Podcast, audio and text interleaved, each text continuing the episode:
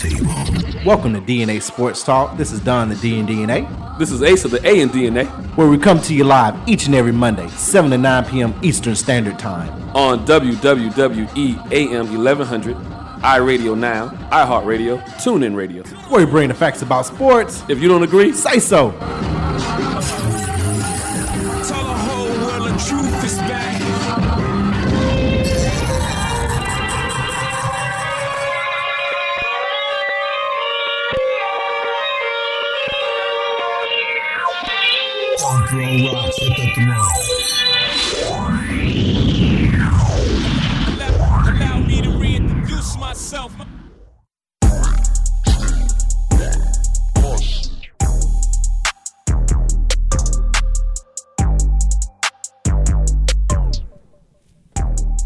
Hello, welcome to DNA Sports Talk. This is Don the D and DNA. Hey, what's going on? This is Ace of the A and DNA. We bring the facts about sports. You don't agree? Say so. Live on Meta.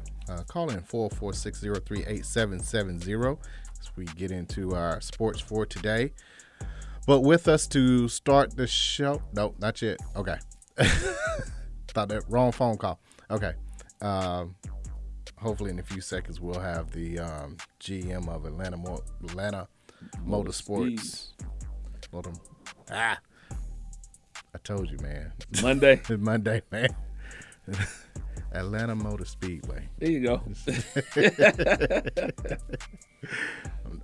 trying to sound fast. Third I'm trying to run through it right. Get it right. Third time around the track.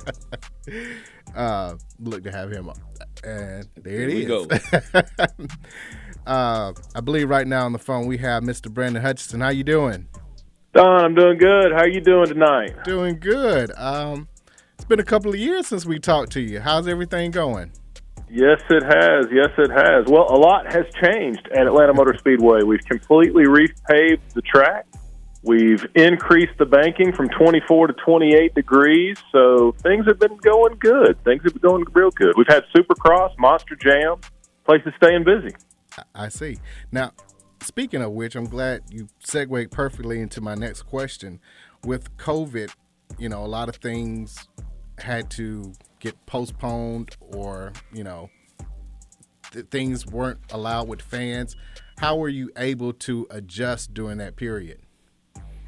Well, we were fortunate enough to work with the local and state government as well as the Department of Public Health, and as you know, we were able to run a race without fans, and then we were able to run a race at 35%. Now we're back to 100% capacity, thankfully. We're still taking a lot of precautions to do everything we can to keep our guests safe. It's a big responsibility these days, and everybody's concerned about it. So trying to do everything we can to make sure we keep the place clean and keep everybody entertained.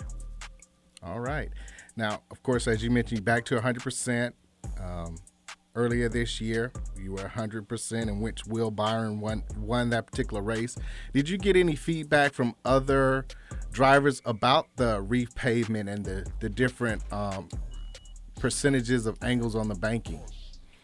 Well, that's a great question. Of course, William Byron was extremely happy about it. But yeah, I talked to other drivers throughout the weekend. They had an opportunity to practice and qualify at Atlanta Motor Speedway this year, and they had a lot of questions going in, but I think coming out of it, they had a lot of fun. These guys are the best in the world at what they do. Atlanta Motor Speedway has always been a tough place to come in and win. So I think they had fun. It was definitely pack-style racing, 46 lead changes amongst 20 different drivers. We had more passes for position than we've ever had before at Atlanta Motor Speedway. The 4% increase sounds small, but it's really a big, big deal. It created pack racing, and it was exciting. Okay. So several 3-wides, possibly a 4-wide.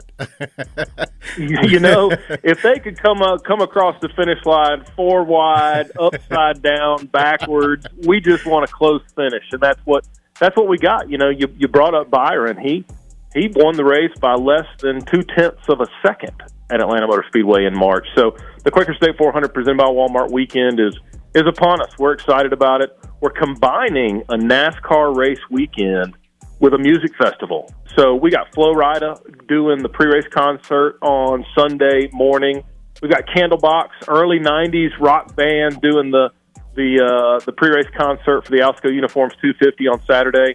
We've got Blackberry Smoke, Georgia's own Blackberry Smoke, playing in the Peach Pit Saturday night. So, and that's just the tip of the iceberg. We got 7 or 8 acts throughout the weekend, and it's going to be a lot of fun. We got a movie night. We got an opportunity to drive your car on the track on Friday night to support Speedway Children's Charity. So come on out to Atlanta Motor Speedway. It's going to be a lot of fun. We're excited about it. If you can't tell, I'm excited about it. Give us some pricing over the weekend on the different events that you mentioned, please. You know, kids are free on Saturday. Free. On Sunday for the Quaker State 400 presented by Walmart, they're only $10.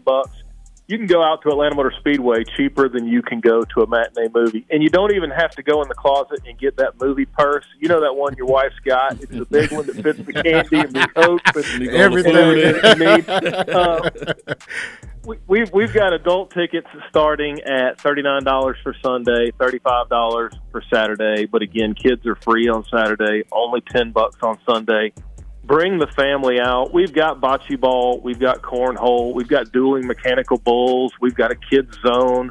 We're playing Cars, the movie, Saturday night. Saturday night, we got a big fireworks show. It's going to be a lot of fun, and we hope people choose to stay home, staycation, come down to Atlanta Motor Speedway. It's going to be a big time. Oh, man, that's awesome. How did you decide to, transition into making it a family type weekend as opposed to just qualifying on Saturday, truck series, and then the race on Sunday? Well, listen, I'm going to sound like a politician here for a second.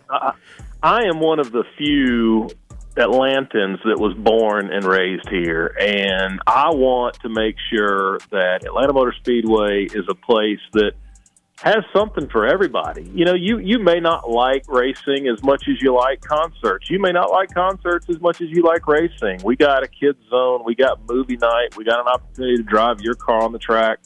Trying to do something that is appealing to everyone. And listen, we hope people will come spend the weekend with us. We got camping starting at $75 for the entire weekend.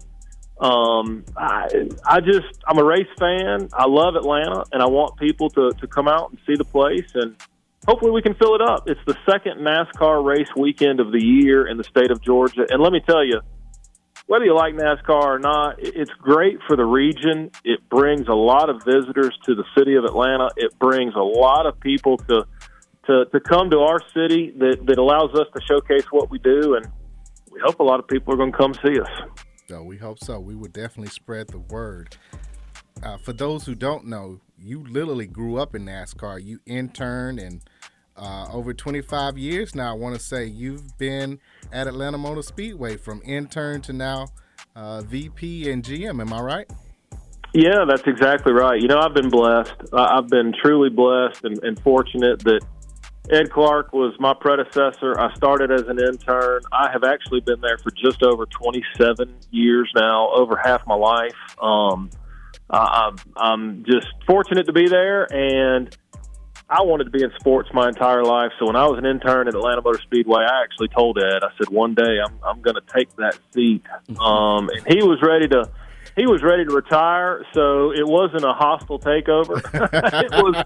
He was ready to retire, and I was just fortunate enough to have the opportunity, and been doing it for about 4 years now. Of course, with COVID, it's been a tough go for a while now. But as we talked about earlier, things are getting back to normal, and that's what I'm excited about. And listen, we've been planning this event weekend since the checkered flag fell in March. We're doing everything we can to make sure that people that choose to come to Atlanta Motor Speedway, because that's what you do, right? You work hard for your money. You choose to come to Atlanta Motor Speedway.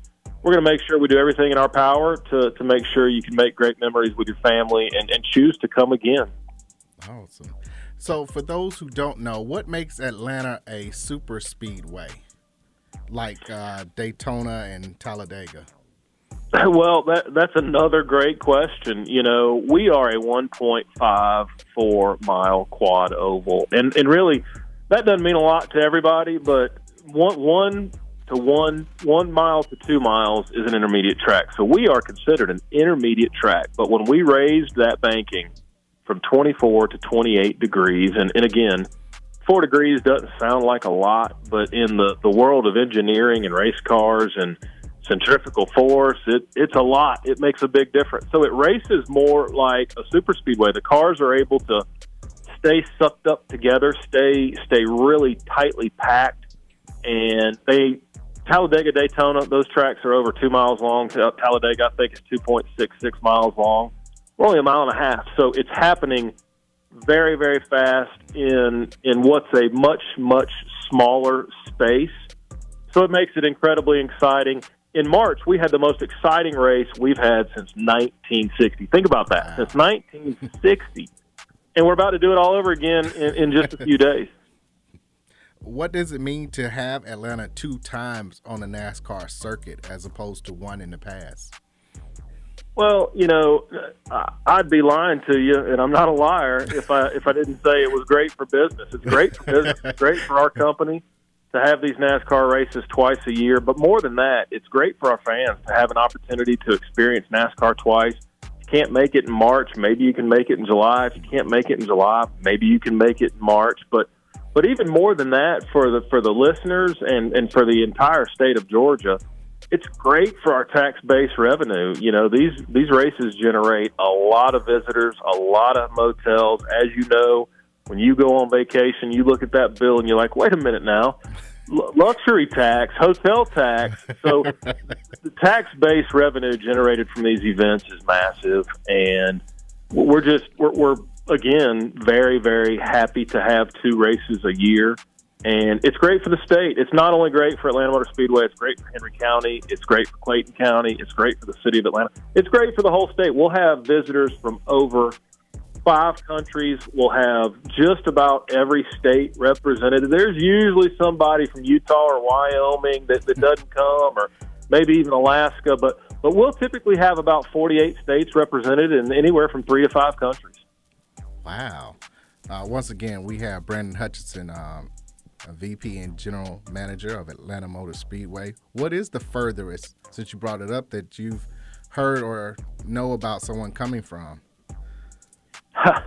You know, we've had people from all over the world. So you name the place, they've been here. You know, so from as far away as Australia. You know, Australia, we typically won't get somebody every race from Australia, but it's happened. So all over Europe, just all over the continents of the, you know, the, you name it, whether it's Europe, Asia, Australia, North America, South America, we get people from all over.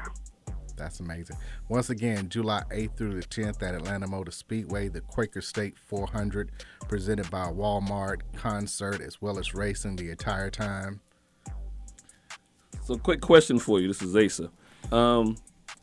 I was to the race in July of last year where I guess you had the issues with the track. I don't want to say it was coming up, but it had several delays due to some, obviously, the repairs that were made. Can you go into a little bit as far as what repairs were made?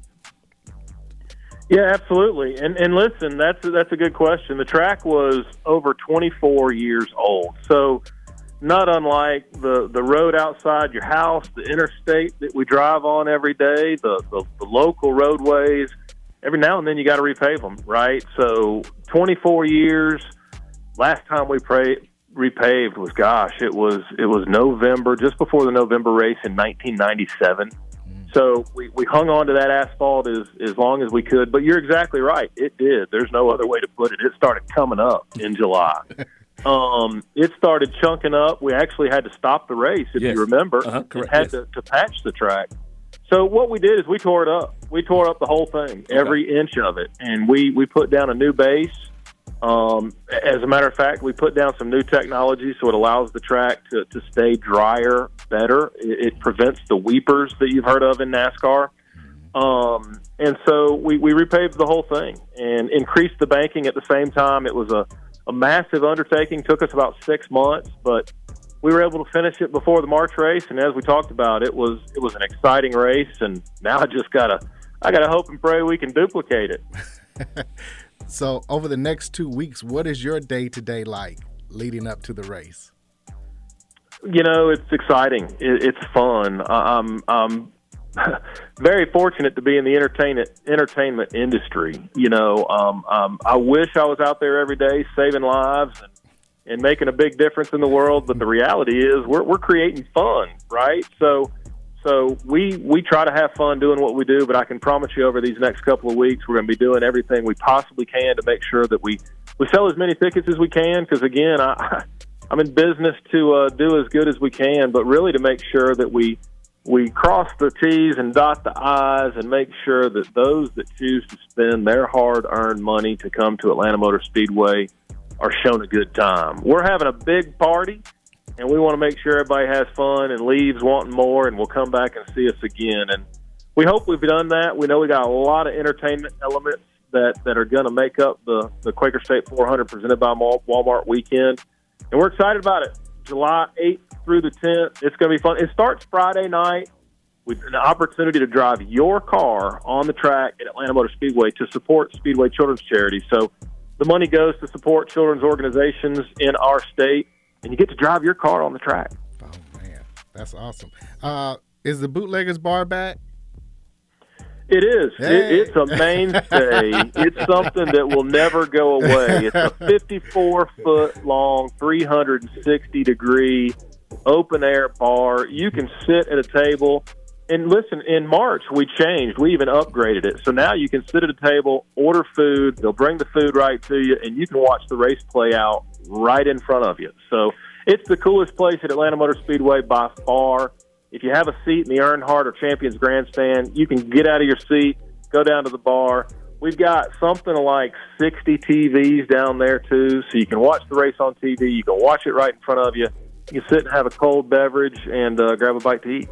Oh, man. Once again, July 8th through the 10th, Atlanta Motor Speedway, Quaker State 400 presented by Walmart. Friday, as mentioned, you can bring your own car and race, and then there are plenty of entertainment, as you mentioned, Flo Rida, Candlebox, Blackberry Smoke, all performing, and then Saturday the big race. You know, since you've been on the show before, we can say friends now. You were a guest the first time, but now you're a friend of the show. Well, I appreciate that. I like friends. I like my friend circle to be big, so I appreciate that.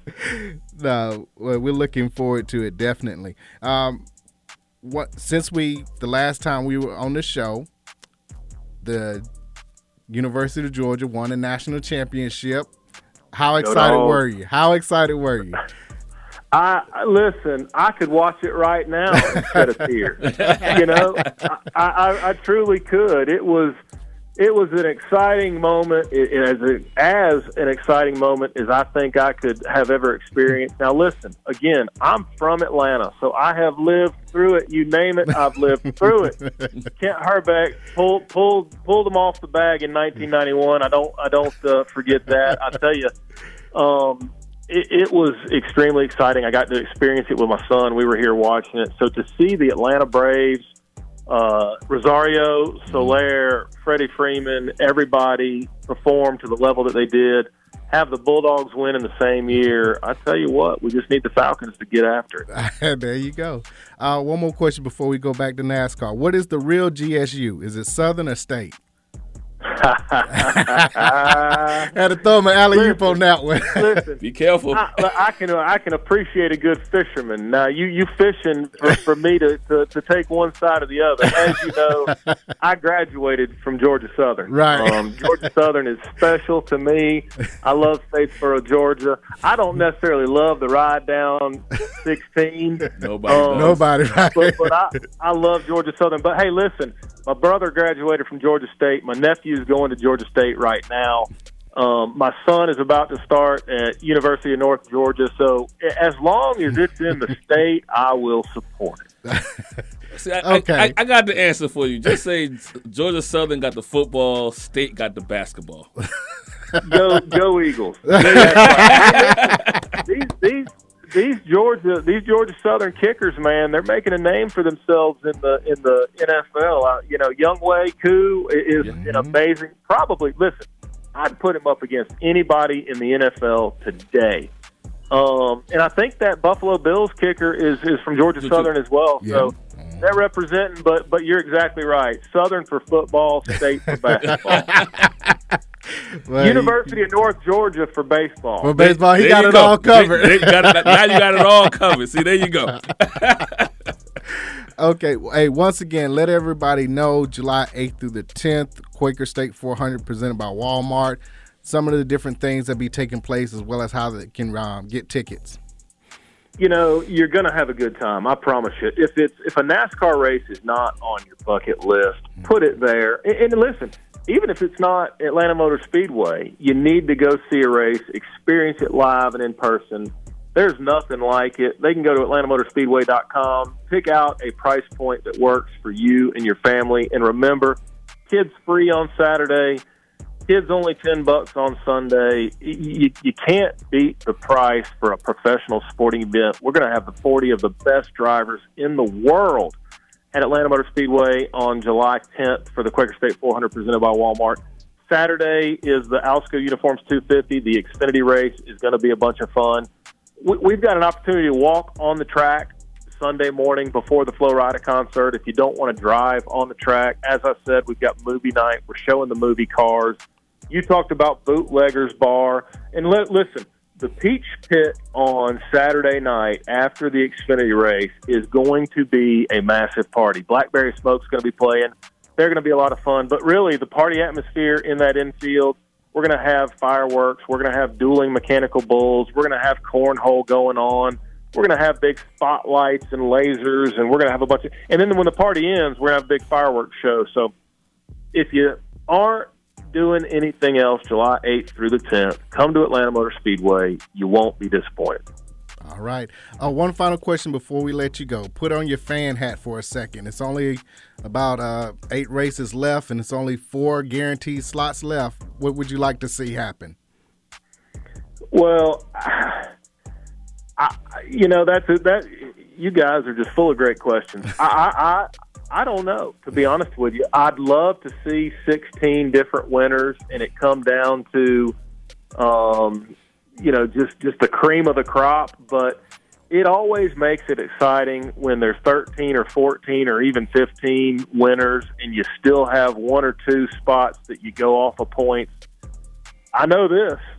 There's some drivers that are pretty nervous right now. You know, I think there's 9 races left, and there's only 4 more spots. So every race is going to get more and more critical for these drivers, especially the ones that haven't won. You think of Chris Buescher, Kevin Harvick, there's some Ryan Blaney. There's some big names that haven't won yet that, frankly, if you're an NASCAR fan, it surprises you. But we're coming down to it. I can promise you this. Once we get past this weekend, Atlanta Motor Speedway is going to be next on the chart, and the guys that haven't won are going to be all out trying to get into victory lane. Yeah. All right. Looking forward for a great race and a great weekend. Thank you so much for calling in. We appreciate it.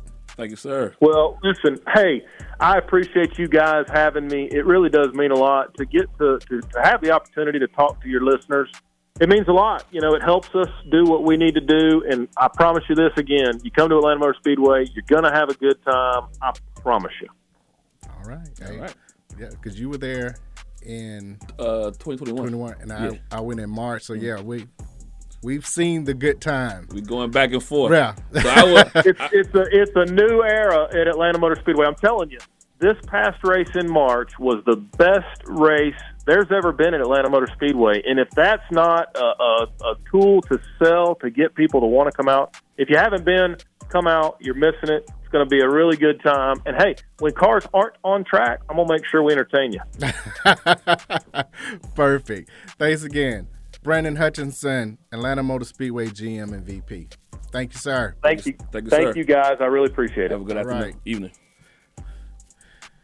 So, yeah. So one thing I would say is if you're going for your first time, get your earplugs. You used earplugs the first time? I didn't. Oh, you didn't? I didn't. Okay. Should have. You should have. I mean, you get used to it. After a while. But, I mean, if you did try and talk to somebody, you don't have it. Yeah. You got to yell in somebody's ear. Yeah, you got to. Yeah, that's what, that make it worse. So get the earplugs or get the, I think they also, you can rent the headphones, the radio to hear to the what's going call. On with the with the drivers and between the drivers and the crew chiefs, the crew chiefs and whatnot. Yeah. So and that'll suffice for muffling some of the noise, as well. Outside of that, you have a good time. Oh man, it's certain sports. I tell everybody you have to do it in person. NASCAR is one. Yeah. Hockey, unfortunately, we don't have here anymore. But that was when it was here. It was better than what the Hawks were putting on the floor. Right. At the time, right. Those sports, it's always better to be in person than on TV. Yeah. It's NASCAR. I'm about to say, the problem with NHL, sometimes you can't find the puck. Yeah. You don't know. You know, they used to have a little blue streak. You couldn't find the puck. That was in the finals. Yeah, a few years back. But they were doing it through the playoffs. They tried it a few times. But I think it was NBC did that. Or and Fox. I thought Fox one was of them. Doing that. May have been one of them. I thought it was NBC, but it could have been Fox. And then with NASCAR, when you watch it on TV, they point out who's leading. But at the same time, you know, it's good to watch to understand what's going on rules-wise, but then when you see it live and really see it take place, you can actually watch the leader, but then you can focus on another driver where you can't really do that much on TV. But you don't appreciate a pit stop until you see it in person. Yeah, you see it on TV, it's fast, but until you see it in person, it's incredible. You watching the board, and you're like switching. What happened to so and so? Like that's I think last year I forget who it was, but he got. He lost points because he came into pit road too fast. So it was like he was at third, but because he got discounted, he went from third to like 11th. And so, it's those things. Sometimes you don't really notice maybe on TV that you'll notice in live in person. But once again, July 8th through the 10th, Atlanta Motor Speedway. They got a lot going on. Oh yeah.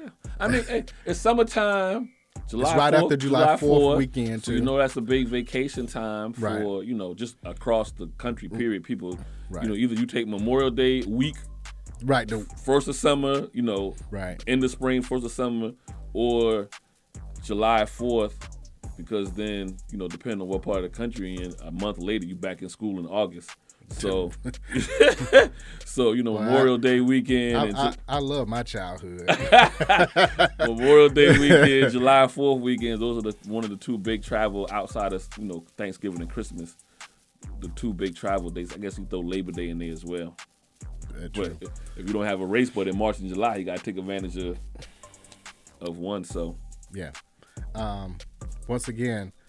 So much to and parking is easy, y'all. Going on. Yeah, parking is easy. Don't get afraid with like free parking too. Free parking, yeah. Free but parking. It's all. I mean, it's when you pull up, you see all the traffic, but they pretty much they get people in, get you in, get you out. Yes. They about as swift as Chick-fil-A. Right.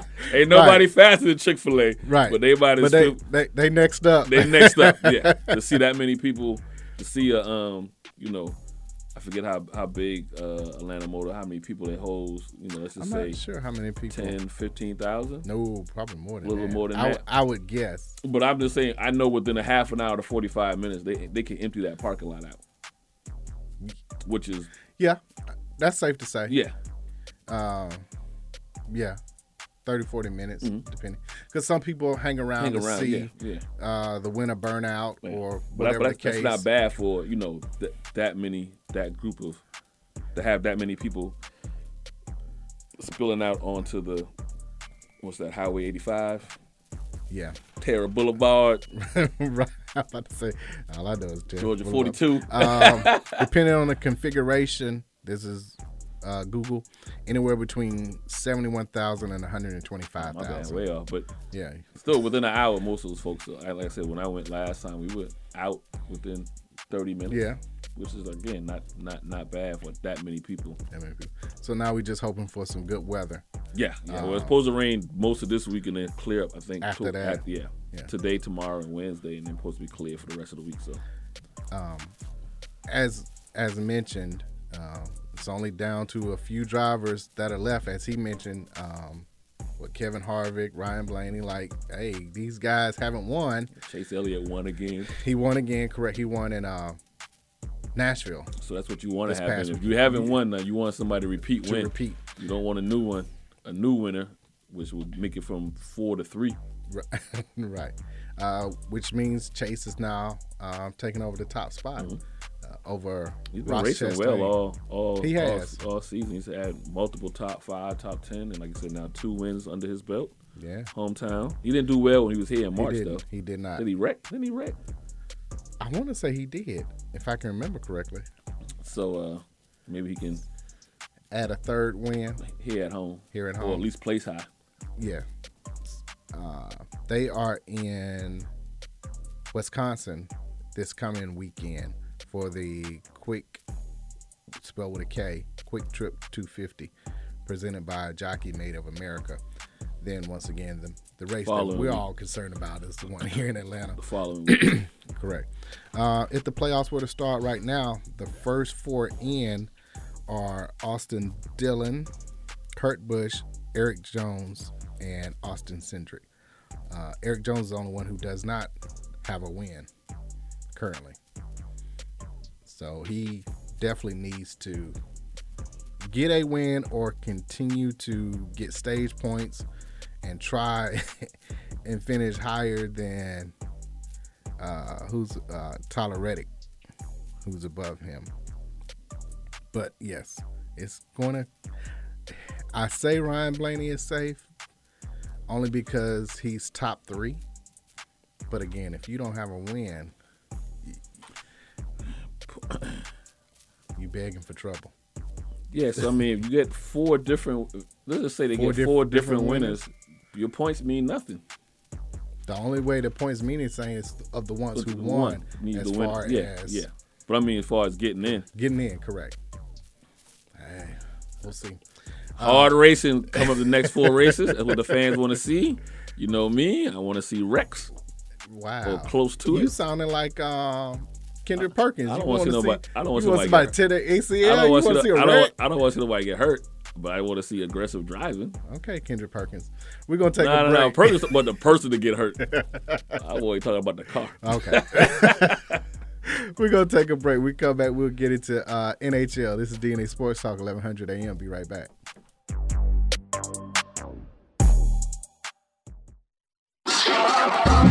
Hello, this is DNA Sports Talk. This is Don of D and DNA. This is Ace of the A and DNA. Make sure you follow DNA Sports Talk on Twitter, DNA Sports Talk on Instagram, DNA Sports Talk on Facebook, DNA Sports Talk on Snapchat. Reach us directly, DNA Sports Talk at Gmail. Our website, www.dnasportstalk.com.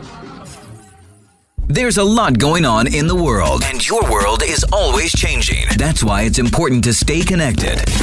The latest news, the latest entertainment, the newest music. If it's in the air or on the air, it can be in the palm of your hand, wherever you are, with the iHeartRadio app.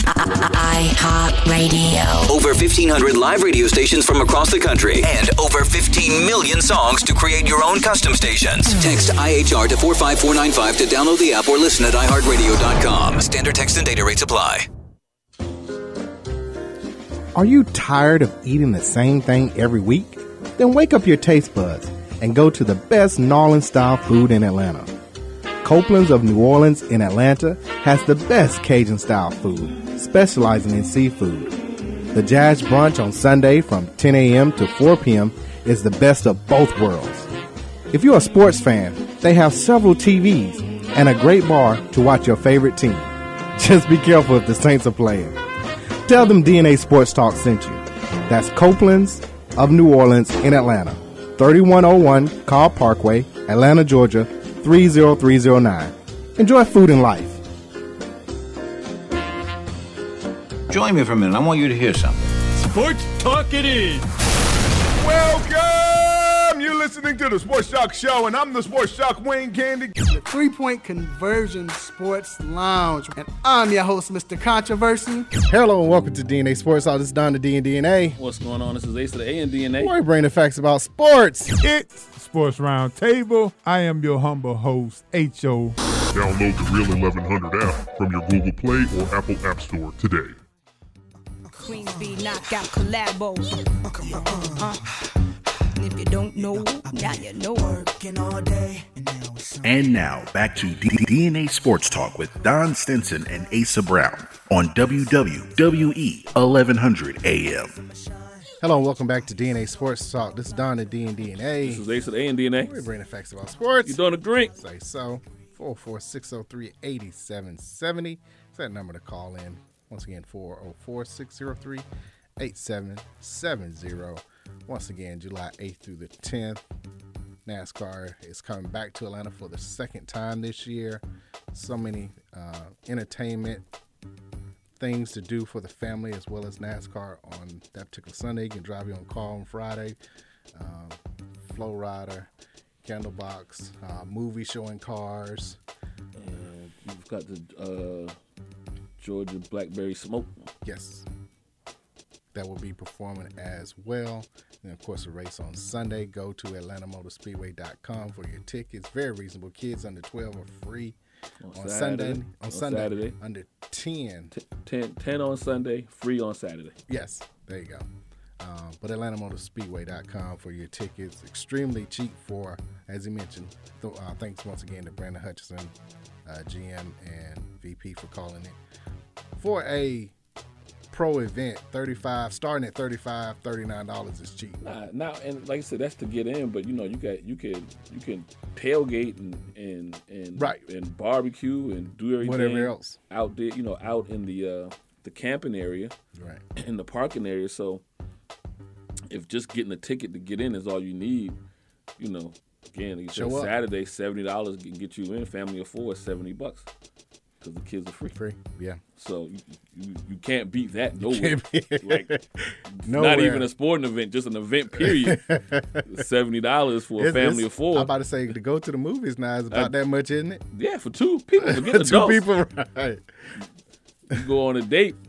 Oh, you coming off $100. Yeah. That's why I say the worst place to go on a date is a movie. Don't nobody talk. Right. And I got to spend $100. Right. Yeah, I'm talking. You're talking to the screen. You ain't going to hear none of this movie. Oh, man. I'm talking. Oh. But as we mentioned, one of the best things you can do is actually attend a NASCAR event in person. Yeah. You won't regret it. As you mentioned, first time, you might need some earplugs, yeah, or rent the radio to hear the call. The other event is hockey to see in person, and the Colorado Avalanche are world champions. Are 2022 NHL champions. 6 games. Tampa Bay 4-2. Correct. Beat them every which kind of way. Beat them in a rout. Right. Beat them in overtime. Beat them in one goal games. I had Tampa in 7. I was hoping just one more goal. I needed Tampa in 6, and they needed to win game 1. They lost that one 5-3. No, 5-3 the first game. Or was it 4-3 overtime? 4-3 overtime. 4-3 overtime, right. In game 1. And got routed 7-0. Denver Broncos in game 2, 7-0. Went to a hockey game and a football game broke out. Right. 7-0. Yeah. And then they came back in game 2 with our router they own. 6-2. 6-2. I started to get a little bit of confidence. I'm like, okay. Oh, with the route, this is what they needed. Mm-hmm. They didn't need a close one. In it. Right, they back in it. And game 4 really did it for them. Lost that game in overtime. 3-2. Yeah. 3-1, and that was it. You already knew after that one they wasn't going to win three. But straight. Credit to them. But they showed heart on the road, going back, winning that game. 3-2. 3-2. Right. And then losing game 6, 2-1. 2-1. So actually, it was a very good series. Granted, you got 2 blowouts. But it was on either side. One team had both blowouts. Correct, yeah. On either side. The 7-0 to 6-2 was a response back. So you was watching to see what kind of response Tampa Bay was going to give after getting beat 7-0, and they gave you the response that you was looking for. And then those, like I said, the final three matches were just one goal games in overtime. So, and it'd be different. I think we always talk about matchups, but Colorado was better than them in the regular season. They beat them twice, one in the shootout, and one in regular. I thought that regular time. Tampa Bay was much like the Warriors. Like, you've been there, you've done it, you've seen everything any team has thrown at you. Your third straight finals that you would find some way to get over the hump, but I got to give credit to Colorado because they actually won the series. Now, I know a lot is being made about too many men on the ice. That happened in Game 4. No, Game 3. Game 3. Was it? No. Game four when overtime. Yeah, because they should, one of those goals shouldn't have counted. Supposedly, yes, it shouldn't have counted. But according to the rule, as long as the player is within a few feet of the bench, it's not considered too many. Well, ice. They called it on one. They did not call it in game four. They didn't call it in Game 2. They called it in Game 3. Then they didn't call it in Game 4. So, I mean, if you're a Tampa Bay fan, it's the inconsistency. So, And the same thing happened in Game 6 when, I can't remember what it's named, the puck hit his skate, and he crawled off, and that would have given Tampa a power play because it was too many men on the ice, but they allowed him to crawl off and exchange a player. So if you're not familiar with hockey, this is the same thing about calling fouls in the NBA. Yeah. And what are you going to get? Or in football, holding calls. Yeah. Because you can call holding on every play. Yeah. The same with too many men on ice. You could technically call it on every play, depending on, again, you have to know who the refs are for that game. Similar to strike zone. Yeah. Are they lenient? Are they going to be different? Are they going to stick to more of a, I'm not calling it if it's a little bit outside. So, for Tampa, you got to know who these refs. Yeah, but if you push that envelope all the time, more than likely they're going to give you the benefit of the doubt. If it's something like Colorado, if you're a team that does something all the time, i.e., in the NBA Finals, I think they were given Golden State a little bit of that. You could call it a moving screen, but they do it all the time. So at what point do you call it? So they'll give you more leniency, than they would. And it seemed like it went especially as the finals. It went between different refs, the different crews as to what's considered too many men on the ice and what's not. I don't think the coach for Tampa Bay talked enough about it during press conferences. Sometimes you set the refs up for the next game. You know what I mean? I don't think he talked enough. Maybe he want to get fined. This is the finals. You got to. I'm getting fined. I'm just here so I don't get fined. Yeah, I'm getting fined in the playoffs. You know what I mean? I'm gonna get fined, but I feel like sometimes you could, you use the press conference to work the refs for the next game. Now I feel like that Game 3. Offside of the game. One of the games was so egregious that they were looking for it in the next game. Might have been Game 2, and then going into Game 3 where they called it against Colorado. But I don't think he worked the refs enough in between games. But then it also was a long time in between these games. There were like 2 or 3 days in between these games, which is kind of a long time compared to the quick turnaround. 2 days doing the regular. It was only 2 days. Well, I mean, usually. So if you don't work the refs that night. After the game, when do you get a chance to really work them prior to the next game? Yeah, it was 2 days because it was Monday, Wednesday, Friday, Sunday. Yeah. But doing the regular playoffs, it's like almost the turnaround is much faster. You playing? No, it's the same. 2-3-2? It's the same. About the same? Okay. Yeah, it's the same. Now I'm surprised they didn't add an extra day for travel, going between Colorado and Tampa. What happens if you have Seattle Kraken against, what's the furthest south, Tampa or No, against Miami, so the Florida Panthers. The Florida Panthers game. If you were to have, and shout out to both teams being from small markets. Tampa, small market. Colorado, small market. Yeah. What if we did have a, for hockey. What if we did have a Seattle versus Florida Panthers? You know, well, I'm putting Florida Panthers in there next year. Just FYI, I don't think Tampa probably happens to them too. I know a couple of commentators mentioned them just maybe run out of gas, but you got to think about it. They've been going at this the last 5 seasons, 3 in a row as far as NHL finals, 3 in a row, and then you know they had the one year where they got beat in the first round.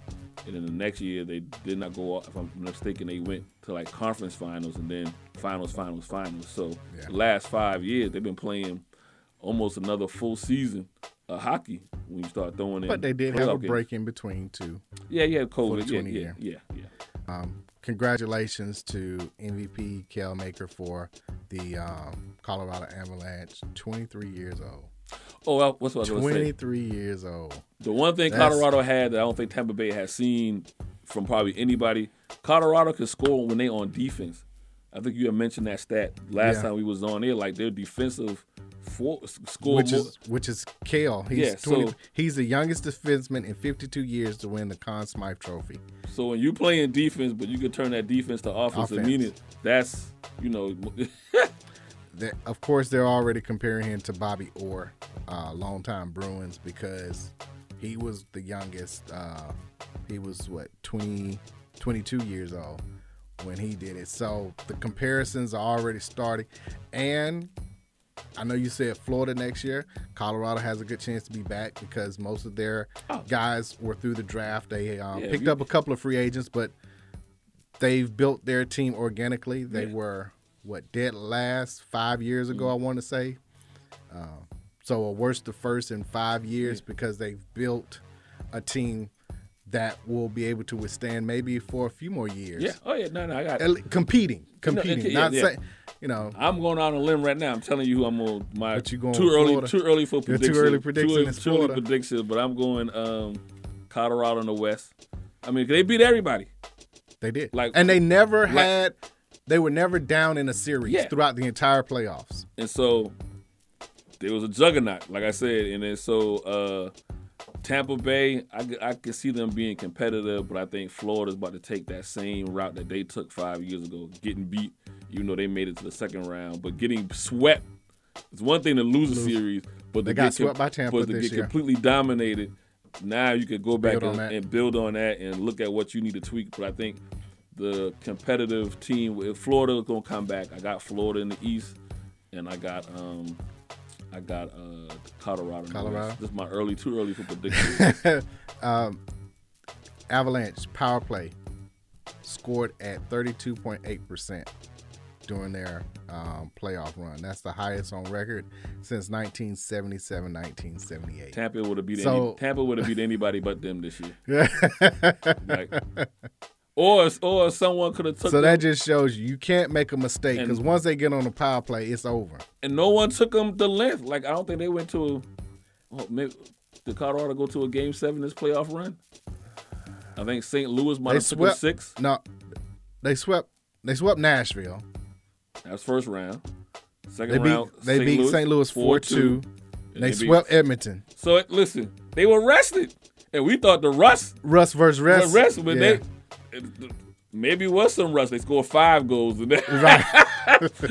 Instead of the 7 in the second game. So, yeah, you go 4-0, 4-2, 4-1. 4-0. No, 4-0, my bad. Then 4-2. Yeah. Yeah. They repeated themselves. Yeah. It was. Yeah, they went 16-4. And the 4-2 was against St. Louis, was a champion from 3 seasons ago. Four seasons. Good. Because Tampa Bay was on 3 straight. So they were on 3, so yeah, four seasons ago. But they had most of their team from that one. Yeah. So you know they got some champion. They got taken by the champions, 4-2. But you don't have that championship pedigree. They beat good teams on the way. Yeah. Would this be considered a? I mean, there were some close games, so it's hard to say that it was like a dominant run. But to go.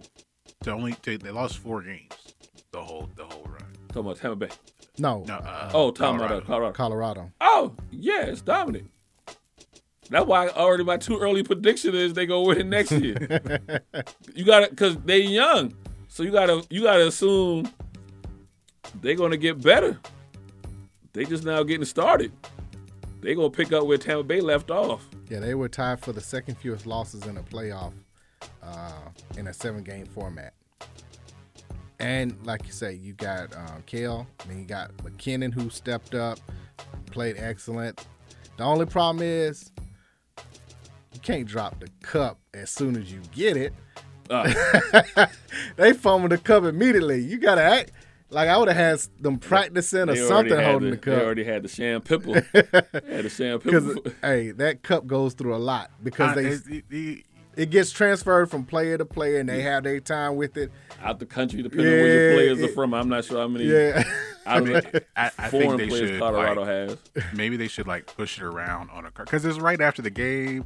You played hard. You're tired. I don't know how heavy that trophy is. It looks heavy. It's heavy. It's heavy. But to just pick it up and to carry that around after you just played a game. Yeah. But you dropped it. Because when I saw it, he's falling to the ground. Yeah, he's falling. Yeah, trying to get in for the group photo. Yeah, y'all need to push it around on a cart. At least he's not a man from Washington Capitals. Ovechkin we don't know where everything. Ovechkin had it all through the bathhouse in Russia. We don't know where. People have eaten out of it. It's that cup has seen some days. If the cup could talk, that should be a 30 for 30. If the cup could talk. We want our 2%. Right. Because then you can lay out what the craziest things that have ever done. We're going to have to get on that. If the cup could talk. We want our 2%. Come in like Frank White. Oh, man. But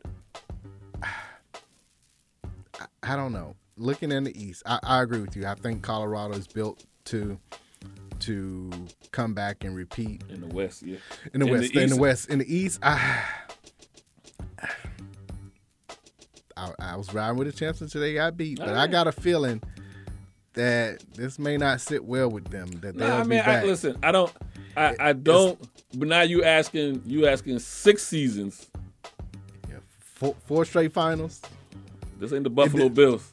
It's the New York Islanders, though. Oh, they the Buffalo Bills? But they won 4. Yeah. They went 4. They lost all 4, but they better than the Bills. But I'm just saying, when's the last time in any major sport where you had one team go four straight years in a row to the finals? Mm-hmm. And I remember Buffalo. Maybe got to go back to the 80s with the Islanders. Right, 80 to 84. Early 80s. Warriors and Cavs. Who? The Warriors and Cavs in the NBA. They went 4 straight years? They played each other 4 years in a row. 4 years in a row, okay. So that's recent. But look what the Warriors had to do to go that. They added on a monster in between. Yeah. I think the last two. The Celtics in the 80s. Celtics and Lakers. And the Lakers in the 80s. Well, they overlapped. They missed one. That's that one where Houston made it. Who knows how they beat the Lakers that one year. The Lakers had gone 4 years in a row. If they had beaten Houston that one year, it would have been 5 years. And then counting the next 3, then they would have gone 8 in a row. Yeah. And the Celtics did 4 in a row in the same decade. Yeah. That's wear and tear, man. It's wear and tear. I feel like that's more wear and tear because I feel like hockey is much more physical than basketball. And I mean, that was the 80s you're talking about where they would clothesline you. You can get that just be a personal foul. Go to line, take 2, and shut up. that was those 80s. It. So I'm not down. Like I said, I feel you. I got to see what Tampa Bay moves. The one thing that. Maybe the goalie decided to have the worst time to have one of his bad stretches of games. But it was only the first games 2 and 3. 3, yeah. I mean, he showed, yeah. Vasilevsky, a.k.a. Big Cat. Yeah. Yeah, after that, he settled in and was fine. Yeah. So, I'm just going to roll with Florida, though. Like I said, I feel like the Rangers caught good fortunes in their run. You know, I don't see anybody else in it. You know, Toronto is going Toronto. The Maple Leafs, they seem to be the Dallas Cowboys of hockey. They're going to be good. Now, that's not me saying this. This is what the experts have said. They've called them. They've called them. This is what they've called Toronto. They go to Toronto, and Toronto go to Toronto. So, can't count the Maple Leafs. Maybe Pittsburgh or Boston might, can get back in there. But right now, to me, all the talent is in Florida Panthers or Tampa Bay Lightning. Shout out to Austin Matthews. He won the MVP. Best goalie was Shostakin. The Rookie of the Year was Sider. The most outstanding player, Austin Matthews. Top defenseman, Kale, who also won the MVP of the playoffs and the finals. The most points in the regular season went to Connor McDavid. The most goals, Austin Matthews. And the best defensive forward was Bergeron. The player who exemplifies perseverance and sportsmanship was Price. The player who exhibited the best type of sportsmanship was Connor of our Winnipeg Thrashers. Our Atlanta Jets. The player who exemplifies leadership on and off, that's PK. And then the Coach of the Year was Darryl Sutter. So those were the awards that they gave out last week, which we had talked about this before in the NBA, how they give out the awards. They started to do it a little bit too late to where you like, how did this person get MVP or whatever when the playoffs? Or if you don't make the playoffs. Yeah, but generally you've made the playoffs when you got it, or Sixth Man of the Year. Like maybe it should be immediately after the regular season so that it's no question like, really? This is the person that won it? Yeah. So for hockey, that hasn't seemed to have been a problem. And I still feel like they say no, they don't, but I still feel like they get influenced by a round and a half of the playoffs when they make some of these decisions. But wouldn't they have to turn their votes in at the end of the regular season? Yes, that's when you're supposed to turn them in. Then if that's the case, then why we got to wait 3 weeks before they give the announcement? They got to be mailed in, even though it should be like email or text message or something. Like you should be able to go to a site that's encrypted. Put it in. If I can order tickets from my phone, you should be able to get your book. A Google survey doc. Right, yeah. If I can order tickets through my phone, through SeatGeek or whatever on my phone, then y'all should be able to send your votes in electronically. It shouldn't be that hard. Maybe the trophy's got to be engraved first. Oh, okay. They could, put their name on them. Maybe. Okay, maybe. Okay, I'll give you that, G. I'll give you that. But then present it to them at the home. Well, if you lose, it's still rough. No, whatever it is, do not present it to them at the game unless they're still in. That's what I'm saying, yeah. But present it to them in a press conference first. Well, then I think if that's the case, I'd rather just wait till the end of the season. I mean, end of the playoff run. Well, they used to do it right before you do the draft. They used to have the award show. I know for the longest time the NHL had an award show, and the NBA started doing the same thing. But because of COVID, the NBA went back to kind of how they handed out awards, and then the NHL did that too. Yeah, they had their award show last week. We're going to take a break. When we come back, we'll get into some basketball. This is DNA Sports Talk 1100 AM. Be right back.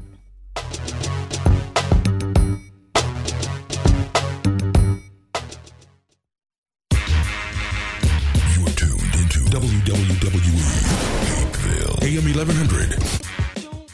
And now an important message from Jerry Rice. As a career wide receiver, I've been hit hard. But no training nor practice prepared us for the devastation of COVID-19. Thankfully, there is hope. Even with multiple vaccines available, we still have to work together until everyone is safe. We all win when we unite to prevent. For more information, visit unitetoprevent.org.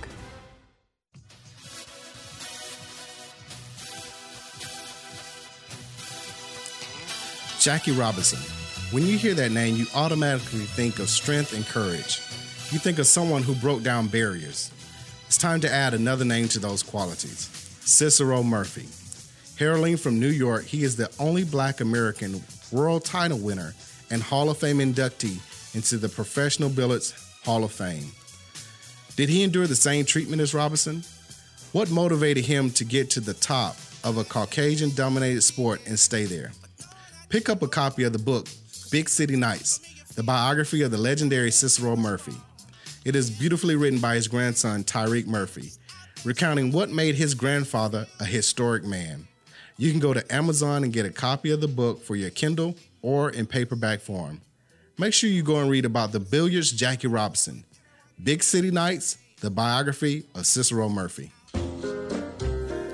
Are you tired of eating the same thing every week?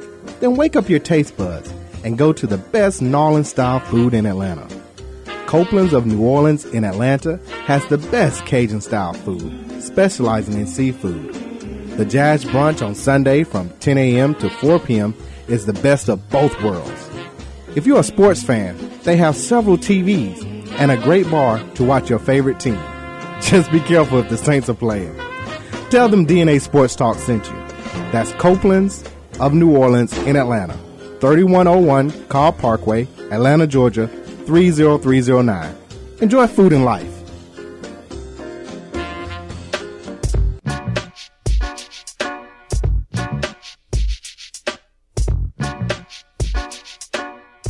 And now, back to DNA Sports Talk with Don Stinson and Asa Brown on WWE 1100 AM. Hello, welcome back to DNA Sports Talk. We bring the facts about sports. If you don't agree, say so. 404-603-8770. We were talking about NHL and the Stanley Cup Finals. Once again, congratulations to Colorado Avalanche. Yes, sir. Winning series 4-2. Yep. So they announced the Hall of Fame inductees not too long ago today. There are five members. I just saw it. I had it. Herb Carnegie, I hope that's right. Daniel Alfredson, Roberto Longo, Rika Sailing, and Daniel Sedin. Three from Vancouver Canucks. Oh, and Henrik Sedin. Sorry. They put the twins in. But yes, it's good to see that Vancouver has something to cheer about, having three of the, six from the Canucks going into the Hall of Fame for hockey. Surprising to see two twins going in. You got to put both in. One. Do everything together. Everything? Everything. One of one MVP. And one of them won the scoring title and was second for MVP. Yeah. Three-time All-Star was Henrik, and Daniel was what? Once in an All-Star. So who was the better brother? Nah, I ain't gonna do that. Henrik.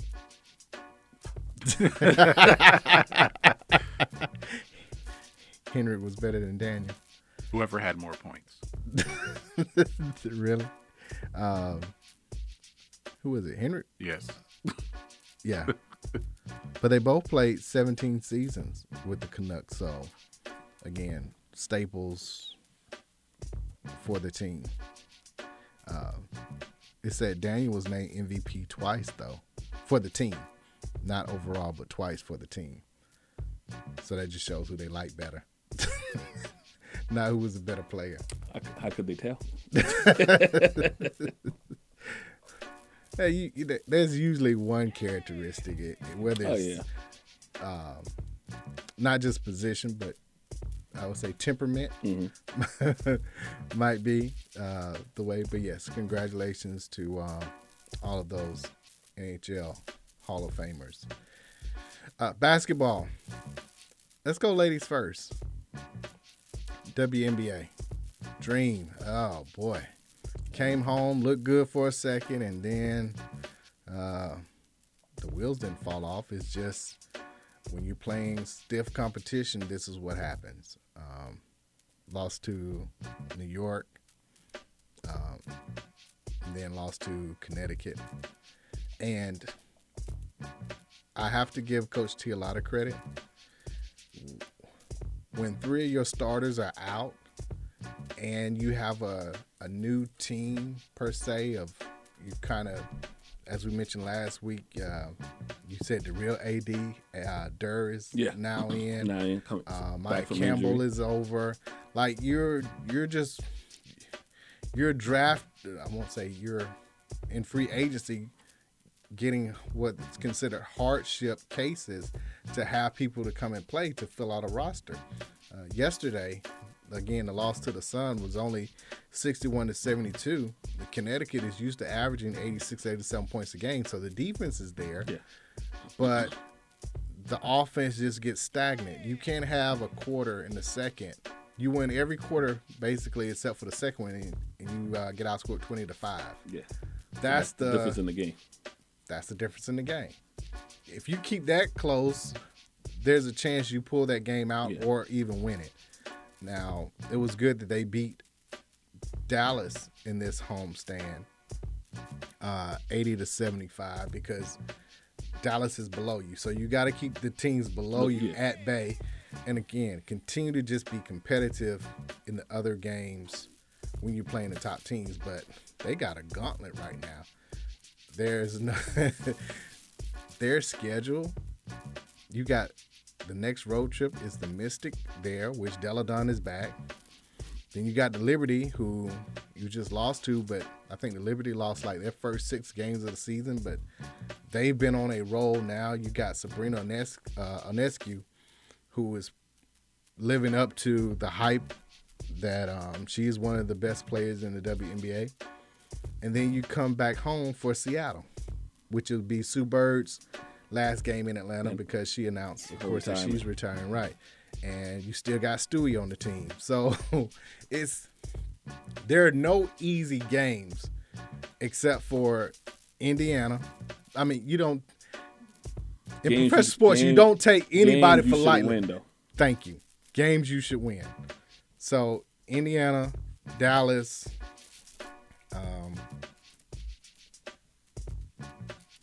who else would I say? Those are the main ones that you have to win. LA right now is down, and Mercury right now down. So those are the Minnesota Lynx. Those are the teams that you have to beat to stay in that eighth seed to make sure that you're the one of the top 8 teams to make it into the playoffs. Now, going back to Sabrina Ionescu, watching her in person is impressive. She can literally get to just about any spot on the floor that she wants to get to. And when she dribbles, she always has her arm up to defend anybody trying to reach in. But when she shoots, it's all in one motion with that arm. Yeah. So, I mean, it's hard to steal the ball. And then you don't know when she's going to shoot because of that arm. So you don't want to be reaching in. You can't reach. You're going to. Then how can you jump to block a shot? But she was kind of disrespectful. She did the whole Steph Knight after she hit a three to kind of put them up. I think it was like a minute and a half. There have been like 17 people to do that. Skylar Diggins did it the other day, I want to say. I've seen it in soccer. I've seen it in baseball. Yeah. See, you done started. Steph started something. See, you done started, Steph. The Knight. Right. Like, literally. All of them have done it at this point. That's the new signature movie. That's why he's top 10. All time. When people transcending. It is what it is at this point. Looking back at the Connecticut game, I think for the dream is getting the right rotation And Coach spoke to it because this is her first time head coach WNBA, and the question was asked, you know, how would you evaluate yourself, basically? And it was, I have to do a better job of getting the players in at the right time with the right grouping. But to give her somewhat of a pass, how do you do that? You're going through this for the first time with everybody. And you still don't have your full team and compliments there. So you think they had AD just five players out. Yeah. Three of them are starters, and four could be starters. I mean, the fourth could be a starter. Yeah. You know, so how do you come in with a game plan of, okay, obviously we know the only healthy ones are you all, so you're starting. And then how do I, you know, make the proper substitutions? The key for her is to be able to make sure she keeps track of all this. I mean, obviously you have assistant coaches, but to mentally have this in mind so you get your full complement of players back. Now you can kind of pull from past experience as far as who should play better in this scenario and who should. So it should be easier if they can stay within playoff reach to have a better grasp of rotation of players in and out. Right. Because right now in the East, the Sky's still a number one team, 13-5, Sun at 13-6, Mystic 12-9, and Dream 8-10. 8-10. Same with the Liberty. So that game in two more games on the schedule is going to be huge for a playoff implication. The Aces lost another game, surprisingly. What's going on over there? 13-4, Becky Hammond. What's going on, Hammond? Paying you too much for losses. They've lost two straight, as a matter of fact. Storm are 11-7. Two straight. I know. Right. But fortunately, Storm and no one's been able to gain because they've been lost. They lost too. Yeah. But yeah, that is surprising, right? That they lost two straight. Get it together. Speaking of the Phoenix Mercury, though, Brittany Griner will have her trial beginning July 1st. She is still being detained, and she could face up to 10 years in prison if convicted. I got a funny feeling they're going to push them. So, again, if you don't think this is all political, what's this weekend coming up? July 4th. Oh, okay. So now you want to have a case July 1st? End of the week. When you more than likely don't have no lawyers on. I mean, obviously, whoever's representative is probably going to be out there. I'm not sure how they're doing it, whatever. But, you know, most of the U.S. government done shut down Thursday. Friday, you know, through next Monday. Next Monday. And if they were going to have, like, you know, some kind of trade. Oh, we tried to call you. Yeah. Right. You didn't pick up the phone. This ain't funny, but y'all ain't pick up. Right. We'll be back on Tuesday, July the 5th. Regular working hours. Poor BG. Man. I don't know. I haven't read much, but I'm assuming this is just preliminary, I guess. I mean, foreign countries are different, obviously, but I assume this is kind of to show what kind of evidence they have and proceed from there. I would wonder if she would have a chance to, you know, plead in not guilty or whatever. But again, we're in a different country, not quite sure how the rules and the stuff. Yeah, I have no idea. We got a call line. Hello. Yep. You hear me all right? Yes, sir. There you go. Hey, how you doing? How you been? I'm in a perpetual state of struggle. That's not what I called about, though. She's considered guilty, man, until proven innocent over there. And so it's the opposite of what we got going on. Yeah. Yeah, well, she's being accused of large-scale transportation of drugs. We talking about a few vape pens? I thought it was one. Well, again. They mentioned the bag, the size of the bag, which could hold up to. Oh, so the potential makes it large scale. Mm.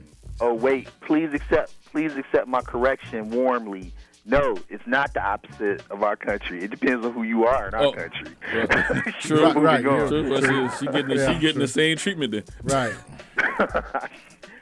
So it's not looking good for her, but the charge and the record, or their lack of And then the evidence of what I know about what goes on over there, she may not do any long time, but they gonna try to stick it to her, man. Yeah, I mean, if they let her go, they have to take in consideration the other people that they have there that are from near that have the same charges on them. I feel like because tough. He's a high profile name, though, they not over there. Oh, they know who they got. But I mean, she's not high profile over there. Well, she's been playing over there for 8 years. Yeah. Right. But it's women's basketball. Women's basketball okay. is not popular, man. I mean, it's a good industry, and it's a niche thing, like it is over here, but less. Okay. But she makes more. She was making more money. She's making almost double what she was making here. The reason why she's playing over there. Yeah, it's a lot easier to write stuff off over there. A lot of those teams are owned by people that oligarchs. Yeah. Yeah, they throw some money around because they're getting it all back. Yeah, like I said, I think I'm with you. I mean, I hear you. I don't think they're gonna throw the book at her per se. But it would be significant, man. I don't know. I don't know if they haven't talked much about any of the back channels, but I don't know what it gets Russia for giving her 10 years, other than. You know, they got other people over there that have committed the same crime that she's being accused of. I don't know what she did or didn't do. I'm saying what she's been accused of. Yeah, right. Yeah, not with you. And they let her slide. You know, they got other people to deal with after our news cycle is toned down. So, you know. I don't know. Most times you hear people moving with drugs or whatever of significant amount. They put the drugs out there for display. To let you know, right? This is what you had. This is what you had. Like I said, we're talking a couple of vape pens. You know, I don't know. That might be an American thing as far as like we're going to display the drugs. I've seen other countries when they make large amounts. You know, Mexico. Even if they about to say Mexico, even if they. But that was El Chapo. But I'm saying even if they doing it for political, you know, just to say, hey, we doing something, we trying to make a dent in the war on drugs. They'll cascade whatever they confiscated or whatever. So I can't see or put you out front. Yeah, yeah. This is what you said. You said the girls had drugs. You said the girls were going back and forth, moving weight. Basically, I want to see it. You know what I mean? I want to see what she's had. What you claim that she was moving back and forth, we all just don't see it. Well, you know how that goes. There's also the possibility that they may not think that she knows or has much of anything, but she may be able to have some answers of who they really trying to get. I feel like the other problem they will hold you for that. I feel like the other problem she run into over there too is, you know, they're not a fan of the letters. Nah. Yeah. You know, so she's got three things going on against her. She's an American, she's a black African American female, and she's gay. Yeah. So she just got three. Homosexual. Yep. You said it bad that way. Yeah. So, you know, it's all not lining up for her. I bet she's out by this time next year. My guess is they really ain't trying to stick it to her. They just know that she might know who they really trying to get to, and she probably with a group of people that's locked up that are from near. It's not gonna make the American news. They're like, we just gonna get all the little small people that might just know something that know something, and somebody gonna get shook loose. And the fact that we got this American. Got some claim to fame over in the United States. We gonna shake her hard. That's the reason why they grabbed the wrong one. Not over here. But that's the reason why they grabbed the wrong one. When Russia should know, black person ain't the best bargaining chip. Right. Sometimes. This ain't superb. Yeah, I know, right? I'm about to be like Chris Tucker. This ain't Chelsea Clinton. You got Chelsea Clinton. Right. Chelsea Clinton. Yeah. Yeah, this Let me tell you what motivated my call, though. Tomorrow, Deshaun Watson goes before he's got a hearing with the NFL. All right? and it's going to be short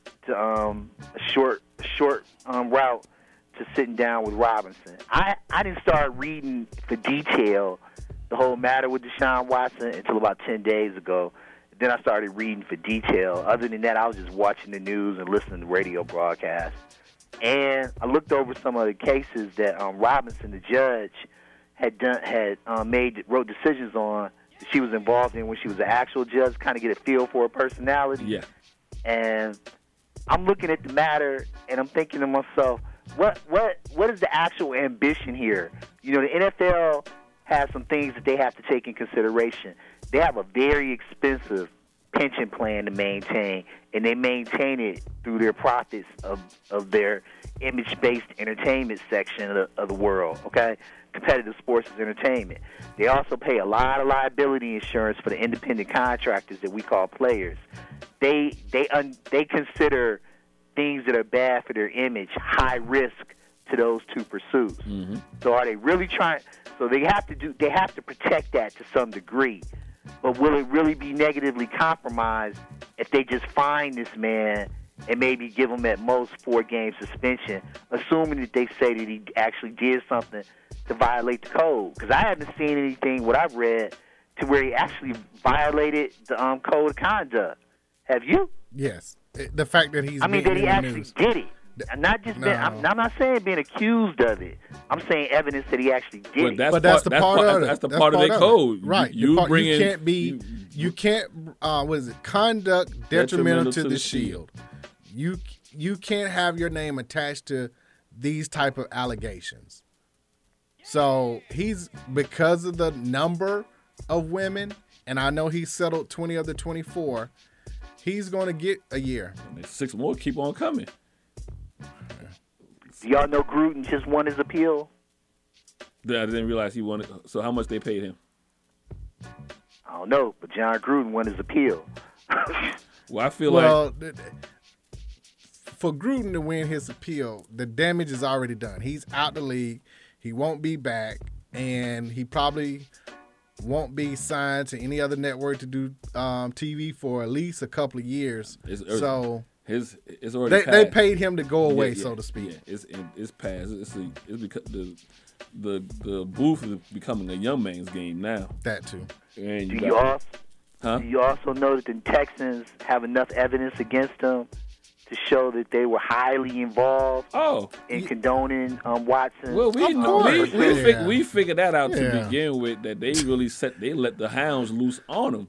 Right, yeah. Because as soon as he said he didn't want to show up, then all of a sudden everything started coming out. Yeah.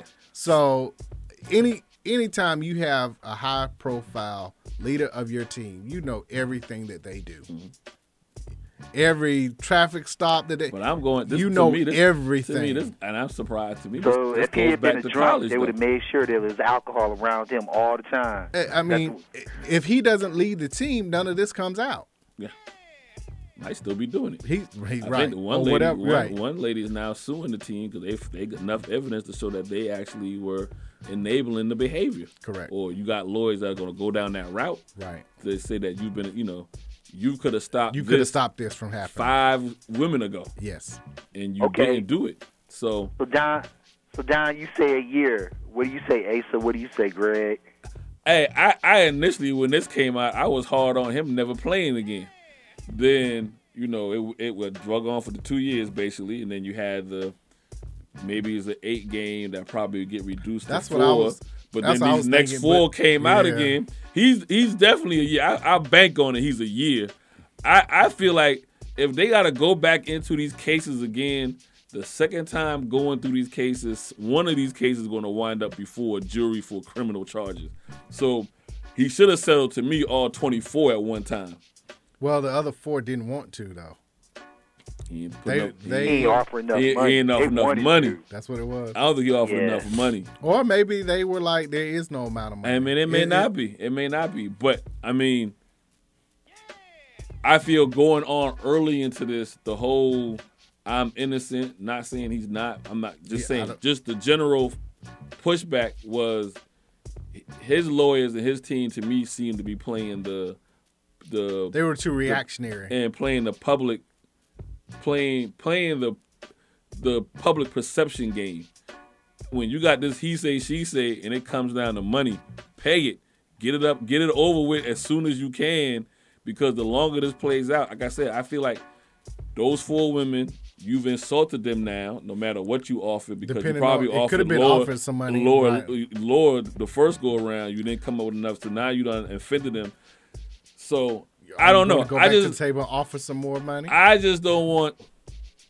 If you got rid of the all 24, it'd have been 6 games. It's, you know what? It's almost like sometimes. What's the latest? The Roundup got the latest suit where anybody can add on if you believe that you got sick or whatever because you used Roundup over this 5 years. But you know how they give class action. But you know they give you a time frame to jump onto this class action suit, and if you don't jump on, then you forever hold your peace. I know it's a little bit different in these because of individual cases, but I also feel like if they let it be known, hey, we're gonna offer these women, these accusers, a significant amount of money because the courts have the investigation has said there's not enough here for a criminal. We're gonna offer you this for a civil suit. The civil suit, we're gonna offer you the money. Write your check. You can have it. You send that indication to anybody else that may want to come up. That might be like, well, I didn't get on to the gravy train fast enough. I won't call it a gravy train. Well, these aren't. This is not a class action suit. All I know it's not. They're civil suits. But I just feel they're individual and they're not class action. Yeah, but I just feel as a lawyer, you can put it out there to let people know, hey, this is your opportunity to come up and say something. If not, we're going to kind of go to the courts to be like, hey, anybody else that comes after this is somebody that's really out for money and not out for. We'll see. We'll see how long. True justice. What I found to be so questionable about this, and not to the point where I'm suspicious, because it ain't my problem, so I ain't going to get suspicious, is that, okay, you said you innocent, countersue them, defamation of character. And I wouldn't let, and this belief system of, don't blame the victim, don't put the victim's name out there. Well, if I'm innocent, I'm putting all those women's names out there. He can't win at that, though. You can. He can't. Let's just say even if he could, he's going to be in court for the next 7 years. Yeah. So you can't play. Yeah. If they lying, they back down. No. They ain't got the money to fight. No. I'm telling you, that doesn't play over public-wise, because what you're seen as you're still seen as a guy who preyed on them, whether he did it or not. And the fact is, it's too many women. We're not talking about one or two. In perception eyes and in everybody's eyes, you had to have done something for it to be that many women. Again, this is not one or two, so even if he didn't do it, and I'm not saying whether he did or not, it's still reckless. His actions. His actions are still reckless regardless. And I won't give into that. Not if he's innocent, but I do have I recognize you guys are on the clock, so I do have a question about the NBA draft, and I'll just listen to this answer.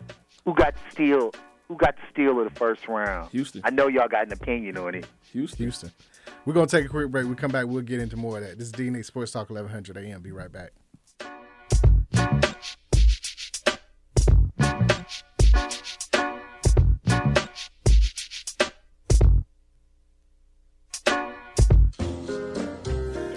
Are you tired of eating the same thing every week? Then wake up your taste buds and go to the best New Orleans-style food in Atlanta. Copeland's of New Orleans in Atlanta has the best Cajun-style food, specializing in seafood. The Jazz Brunch on Sunday from 10 a.m. to 4 p.m. is the best of both worlds. If you're a sports fan, they have several TVs and a great bar to watch your favorite team. Just be careful if the Saints are playing. Tell them DNA Sports Talk sent you. That's Copeland's of New Orleans in Atlanta. 3101 Carl Parkway, Atlanta, Georgia, 30309. Enjoy food and life. More and more these days, it feels like sports are losing out to hype. Who dissed who? Who signed the fattest contract? Who got busted for cheating? Lost 2 is the unique capacity sports have to inspire us, to unite us. Well, great news, sports fans. Sports are still being played for the right reasons. They're still as entertaining as they are character building. You just have to know where to find it. And you only have to look as far as your local Georgia high school. You know, the place where the games are exciting, the parking is free, where the emphasis is on hustle and heart instead of hype. If you prefer real, honest-to-goodness sport played for all the right reasons, you'll find it at your hometown high school. High school sports. Games are being played this weekend at a Georgia high school near you. Okay, everybody, who's in? This message presented by the Georgia High School Association and the Georgia Athletic Directors Association.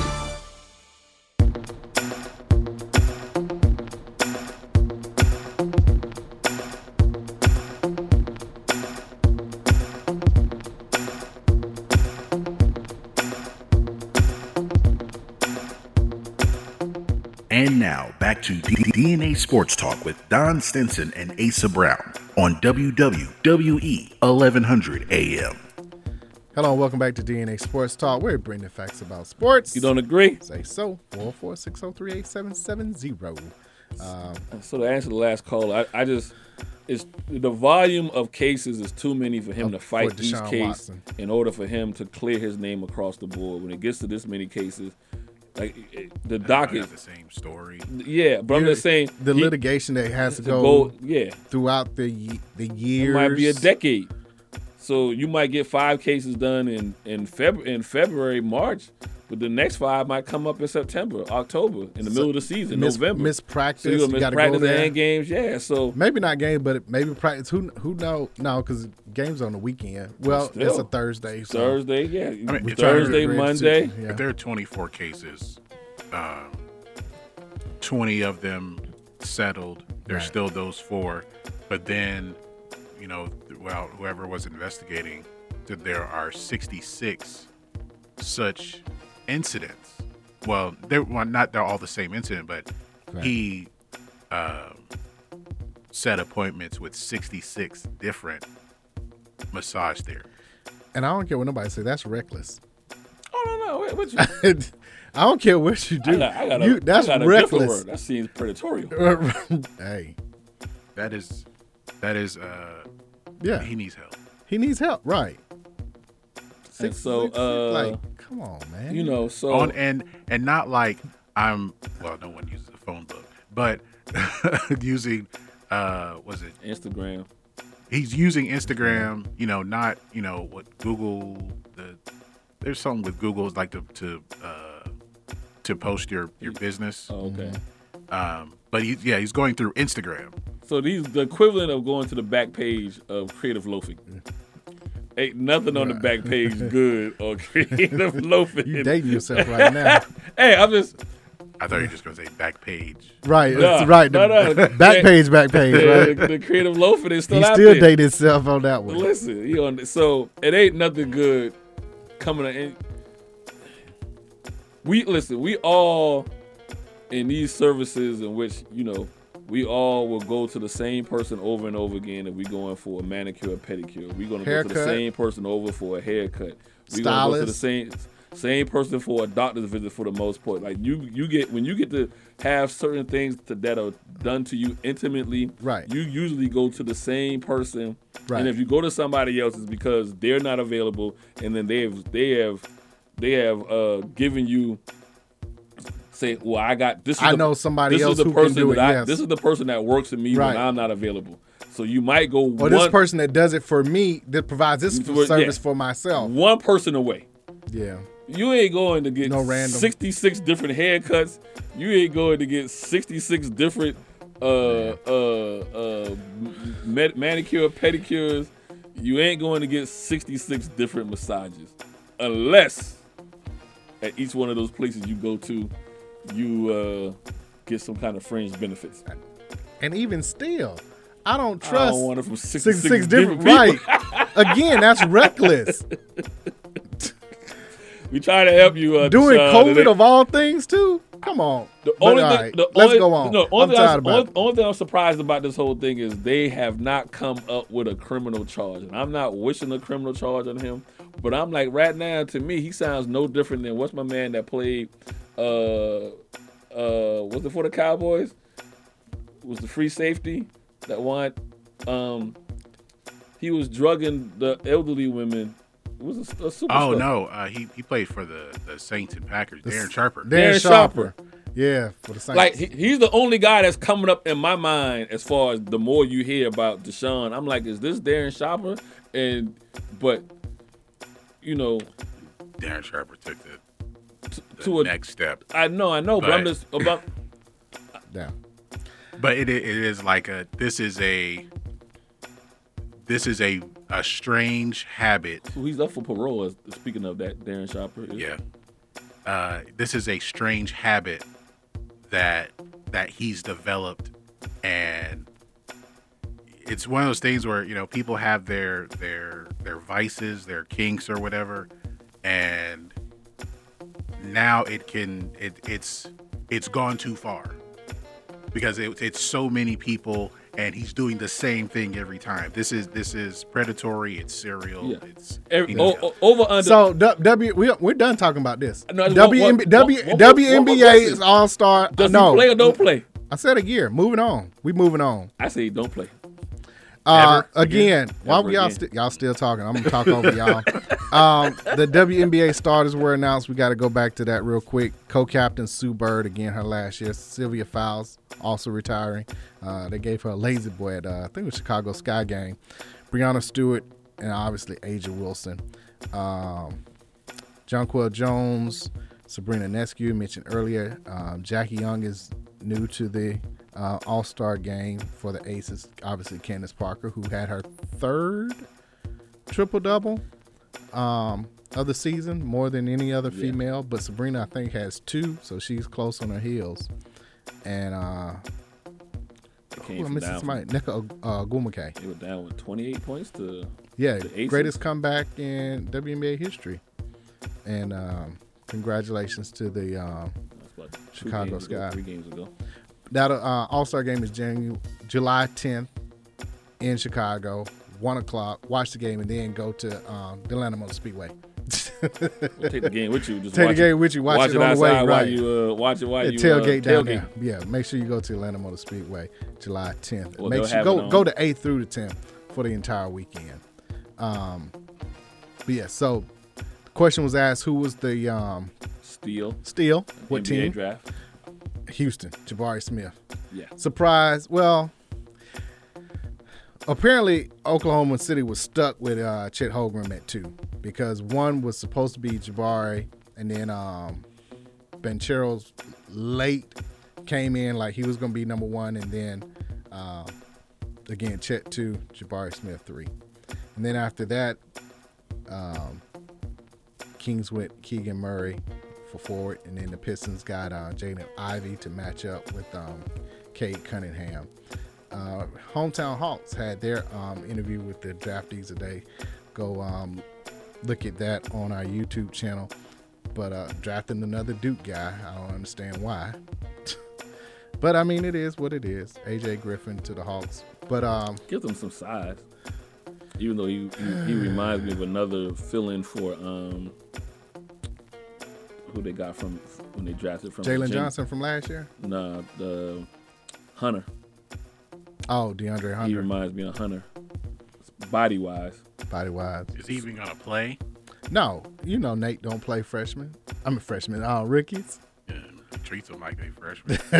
High school. We ain't seen Jalen Johnson, but what did he get in? 2 games this year. I think Sharif got a 1 game. Maybe one game. Yeah. So no, they. Tyrese Martin was the other guy from Connecticut that the Hawks took in the second round again. They'll be in the G League. Of course, news now is what's the rumor? Murray from San Antonio for Gallo and multiple first-round picks. That's a steal if the Hawks could actually pull that off. If they get some picks, yeah. That'd be a steal. Win now is go rob Utah. Yeah. But you know, before Boston realizes that they can get Conley for nothing. I would think so. But, yeah, I think obviously the Houston Rockets and Detroit did the best as far as the draft. A little head scratcher with the Knicks, trading around their picks just to offload Kemba Walker. I did not understand that one. It's the Knicks. They're just living off of Madison Square Garden. No, this is what they decided. No matter who we draft, they're gonna boo. No matter who we draft. So don't draft anybody. So let's not draft anyone this year. They still get booed. Right. They didn't realize that part. They still get booed. But yeah, I don't understand. Unless they're packaging these picks for somebody, well, which I don't understand reason, packaging for Bronson. They're trying to get Brunson, and I just feel like that's the – I literally know they just making Brunson make more money in Dallas because whatever they offer him – Mark Cuban is going to match it, so yeah. They raising the price in Dallas. They can't match hiring his father. Yeah, they're right. That's what they did. That was one of the moves to try and get him to come to New York. But so here's actually what the Knicks did. And I'd rather stay in Texas with there's no tax. State income tax. The Knicks traded the 11th pick to the Thunder, and then the Thunder traded the 3 firsts to the Knicks, then the Knicks traded the 23rd from Denver, 4 seconds to Charlotte for the 13th pick. Then the Knicks traded 13th pick and Kemba Walker to Detroit for the 25th first round pick. And then they trade their number 11 Kemba and 4 seconds just to get 3 future first rounds. And so that means if you followed that, good for you. What did he do to make them so mad? It's Kemba Walker. Like, what did you do, man? What did you do? That's a Thibodeau thing. But like he has the reputation of if you don't know the defensive coverages, like all of them, you don't play. You know, Kemba didn't come back home for that. No, I can't put buckets up. Right. There was one game where he didn't play for 8 games, and then he had to start because everyone was getting COVID. He puts up 44 and goes right back to the bench. But again, we won't know great draft picks until 4 years from now, i.e. see Andrew Wiggins, who seemed to be a bust, but it was the system that he was in. Yeah. Once he got into a system that fit him, Shine, Rose, obviously was the second best player in the finals. So throughout this playoff run. Throughout the playoff run was Curry, and then between him and Poole. Right. Between Wiggins and Poole. So more so Wiggins because he played on both sides. And just because this is the team you drafted to after your rookie contract runs out, you could easily be somewhere else, and again, you can go to a worse situation or a better situation. You think Chet gonna be? I have no idea with Chet. I just don't like. He's too frail for me. But he can handle the ball. You know, he can shoot. It's not like they play great defense. I'm not saying they don't play any defense, but hand checking is out. It's more free flowing. So we'll see. But I think he's. I thought he gonna get pushed around. He's a shot blocker. I mean, it's 7 feet. Yeah, he was the defensive player of the year in the conference. I don't know. The West Coast Conference. No knock to him there, but come on now. You know, what is he going against every night? I mean, that's still maybe St. Mary's. St. Mary's is like the next best team. It's still impressive for a freshman. Yeah, it is. This is the reason why I don't know what he's again. After 3 years, I'll see. But they're trying to build something futuristic because they got Pasakevich, who's the same build. Yeah, and then with Shea and with Josh Giddey, futuristic. They're just going back in time when the Milwaukee Bucks had the twin had Milwaukee Bucks had 2 7-footers that started back in the mid 80s, and then you had the Houston Rockets had for a season had Olajuwon and but because those two players also handle the ball and shoot. That's the future. That's the future with Oklahoma City. To a degree, the Houston Rockets kind of had 2 big men who could handle the ball and shoot it. Now, you know, Ralph wasn't shooting it from the 3-point, but Ralph had a mid range.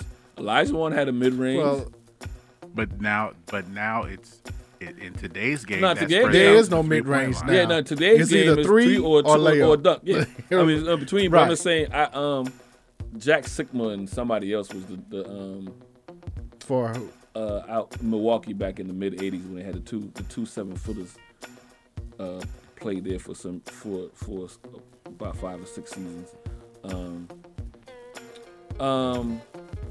I'm just talking about, well, I can either go to Indiana Pacers when they had the Flying Dutchman and you had the Davis boys, so you had a big front court. So I mean, that's when you played big, but with Oklahoma City they're playing tall. You know, I get it. I just don't like that he's small. They beat the Lakers without three out of five times this year or something like that. Lakers can't run. They old. So just realize, get the score to 100 or something, and let's see if they got any breath left, any stamina left. As long as you're within 10 with 5 minutes to go, we can win this game. So, adding him might be good. We'll see. I mean, we'll see. You know, hopefully Oklahoma City has hit more times than they missed. Yeah, Harden, Durant, Westbrook, Ibaka, like, you know, they've done a good draft job. Picks. Huh? It seemed like they traded a lot of draft picks this year. They still got 100 more that they haven't used yet. I mean, maybe he winds up to be a better version of Porzingis. It's possible. But Porzingis, his problem, he stayed hurt. Yeah. So you just gotta hope that he stays healthy at this point. He's been healthy this far with that frail frame, so you gotta feel like he knows how to play with it. I'd be afraid to maybe add too much weight because he's not used to playing with it. Yeah, you don't want to add too much. So, see Kevin Durant, not comparing him, but I'm just saying you don't want to add too much weight to where he can't move at that point. Yeah. One of the, I guess, cool stories was Evan Mobley. His brother got drafted to play with him. I forgot his brother's name, but now they're Isaiah. They're on the same team together.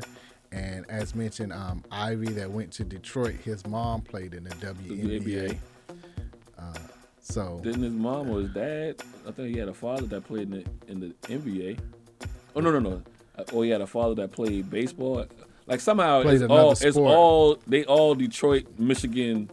You know, he's back at home where his parents played professional ball at. Yeah, his mom is it Niall Ivy? Right. And his dad played in the NFL. With Detroit Lions, right? His grandfather played in the NFL for Detroit. Okay. His dad played for the Ravens and 49ers. Okay. I knew he had somebody that played in Detroit. His mom played in Michigan somewhere. So no, his mom played at Notre Dame, and she's now the head coach. Okay. At Notre Dame. Yeah. So that's cool. Right. Real quick, NFL. Yeah, you mentioned the Ravens. The Ravens. Oh, my goodness. Goose, Tony Saragusa passed away unexpectedly. At 55. Yeah, and then Jalen Ferguson passed away. Same day. Current player. Yeah. Safety, right? Safety for them?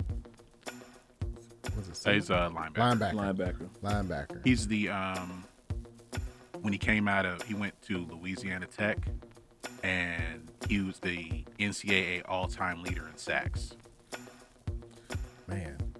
So you just think about the Ravens the last 3 years have been snake-bitten by injuries. Yeah, because Lamar got hurt. Well, you know, that one run. Like four running backs been down before the season started. Right. Now you get into the season and you lose a intricate part of your defense to death. Wow. You know, snake bitten is not even the word as far as their active roster, and then you lose I don't know, was Saragusa a Hall of Famer? No. He was just key to their defense because they always talk about he protected Ray Lewis. Like, yeah, he ate up the line to allow Ray to run free. Yep. Yeah. But he was gonna take up 2 blockers, if not 3. Right. They were in on the Sports Shock show last week.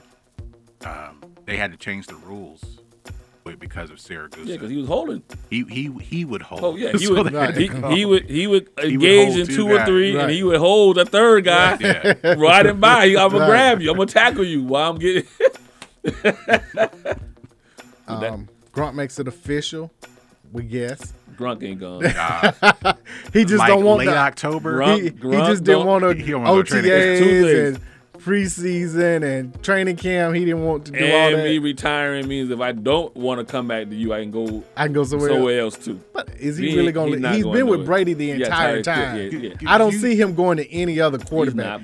Not at this stage. I'm just retiring. Don't look for me until he can say I'm retiring and just not file the paperwork. Yeah. So that means just don't see me till week 5. It might be like 7. 7. Okay, week fine. 7. Week 7. Let me get in a good vacation. Let me see. Because he hasn't spent any of his NFL money. And let me see how y'all doing. Yeah. If y'all sorry, kind of I'm staying retired. If y'all 500, you need me. So yeah, we won't discuss Gronk's career until he is official. Call me after week 10. Right. Then we'll talk about where he stands in the greatest of all times. What week is it that they can't?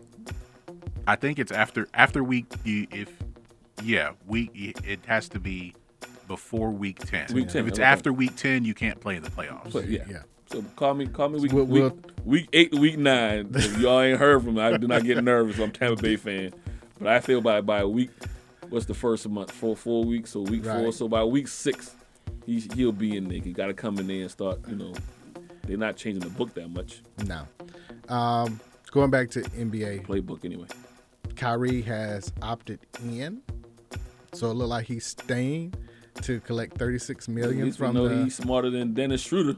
Because Schroeder would have went to LA. He would have opted out and said, "Hey, I get the $6 million. I'll drop 30 million." DS-17. I didn't think he was gonna leave $30 million on the table. We were joking earlier. It was like, if you only taking $6 million LA with gas prices right now, you have to stay with LeBron. Would you say that instead of 6, that's $3 million? That's $3 million. It's 3 years. With taxes and everything. Yeah. I told you I wanted to rob that truck. He playing for free. Yeah. He basically playing for free. And that's a lot to ride on. You got to win a championship. Yeah, and it'd be one thing if they were maybe a 6th or 5th seed and got put out in the first round.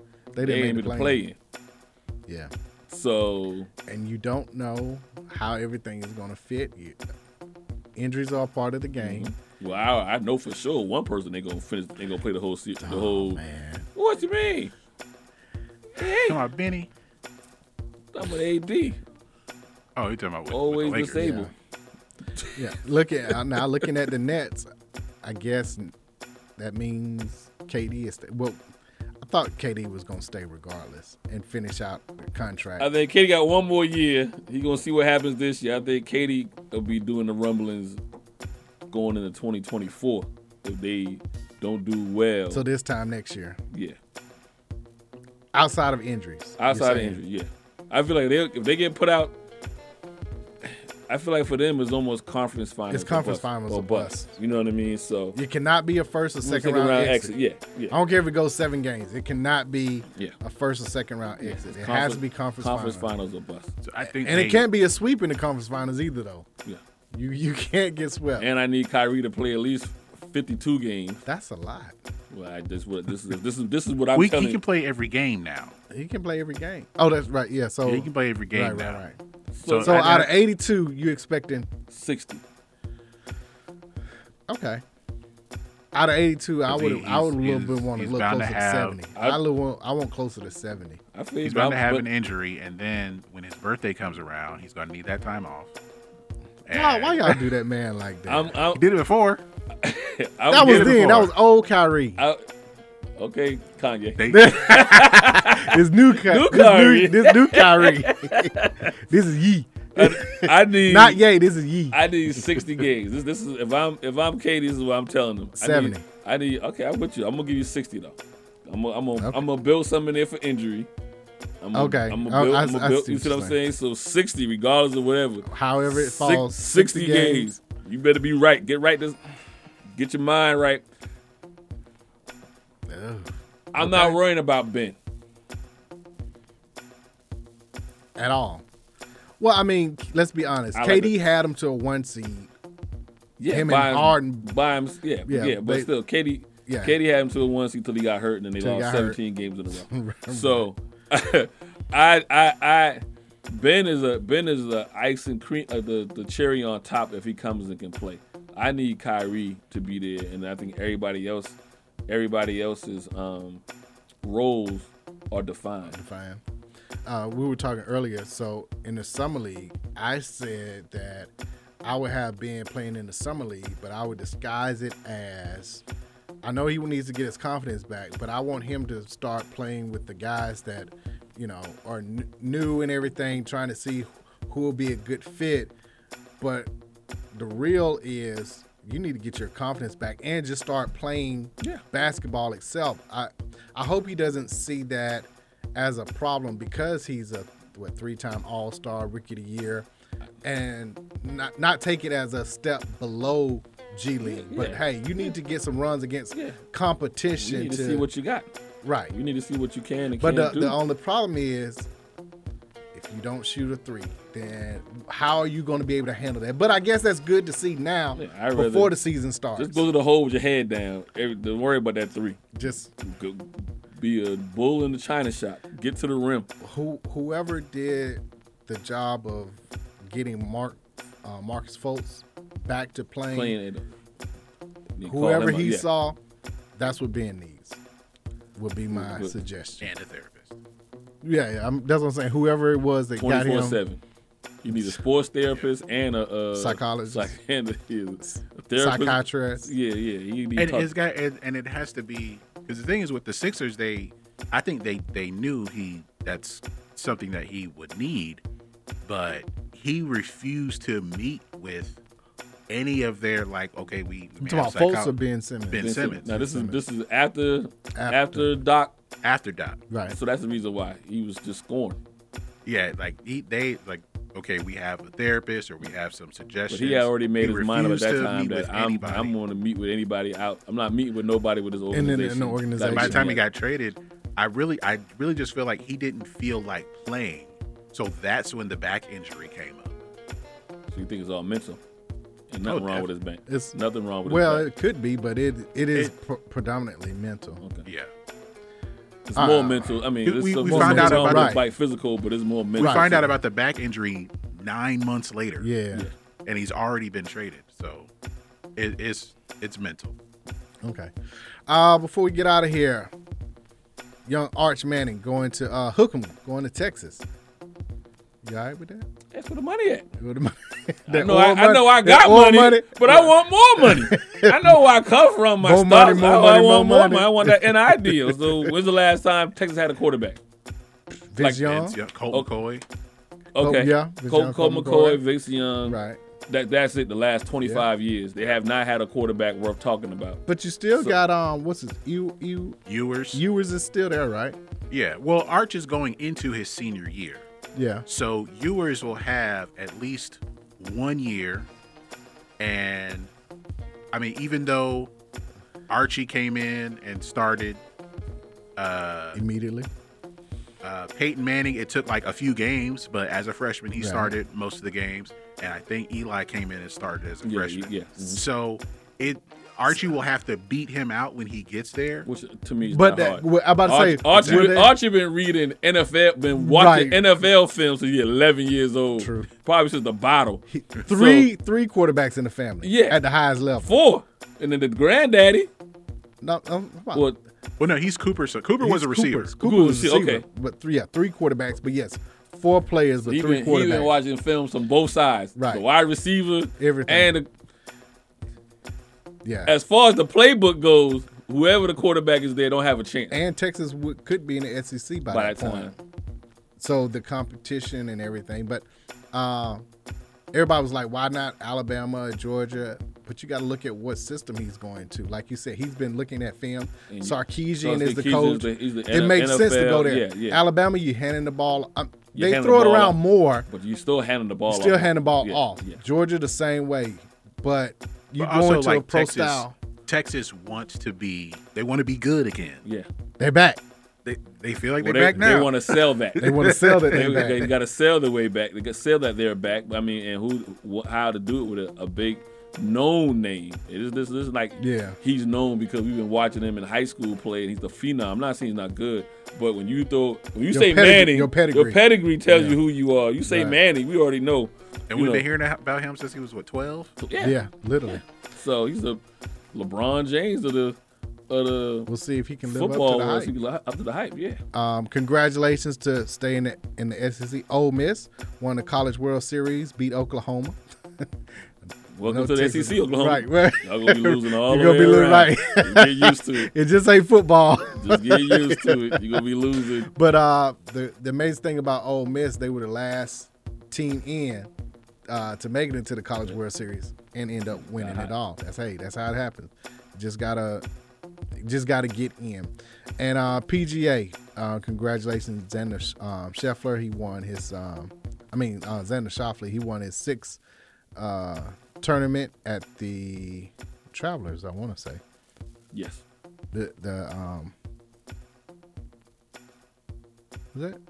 Was it Travelers? Yeah, Travelers this week. Last week was John Deere is this coming week. Yeah. Travelers last week.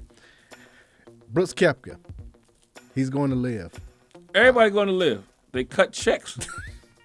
They say he's earned $38 million in his career. Last year he made $1.3, so he probably got one of those big payouts that's probably equivalent of his whole career. Yeah. So you heard about what the PGA is considered. I don't know how substantial the story is, but they're going to have eight no-cut events where the winner gets $20 million. Yeah. And listen, competition is usually good.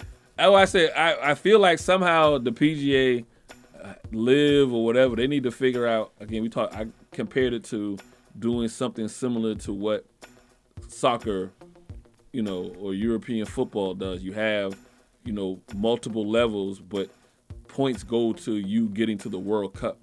So you can still have your obviously going to have their PGA events. Correct. But you have a limit of how many people can play in each, the Live and the PGA, and those points go toward whatever it is. So, overall world rankings. Yeah. Which determines Ryder Cups and President's Cups a lot of times. So, they're going to have to force to do something because I feel like, listen, cash rules everything around me, right? The more these dudes cut checks, the more you're going to lose some of your top guys. And if you don't have nobody to fill the back end, what sports do you have? It's going to be interesting to see. We'll see who else jumps ships in the next couple of weeks. I feel like if the Live can have some good tournaments, which I would assume, good when I say tournaments. They can't have the one good, like they had the first time. Yeah, they got to have some good. None of your top names were in the top 10. Yeah, so you got to have some good competitive tournaments, So I feel like maybe as guys kind of learn some of the new rules or whatever, they'll stop. But when they start having some good tournaments and get enough eyeballs on a tournament, that's when the PJ's going to be in some more trouble. Money and sponsorship runs everything. Yep. Follow DNA Sports Talk on Meta, DNA Sports Talk on Twitter, DNA Sports Talk on Snapchat, DNA Sports Talk on Instagram. Reach us directly. DNA Sports Talk at Gmail. Website. www.dnasportstalk.com. See y'all in 2 weeks. On WWE 1100 AM. Catch me at Peachtree Road.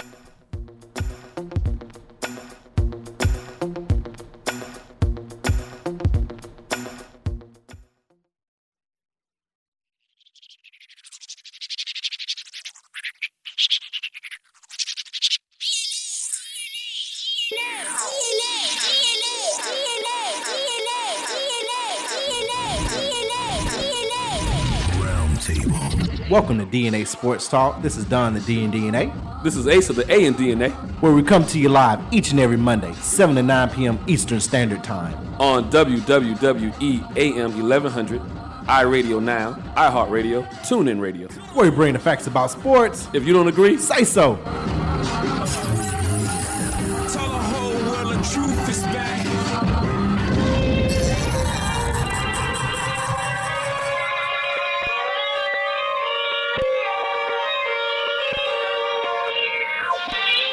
Throw rocks at the ground.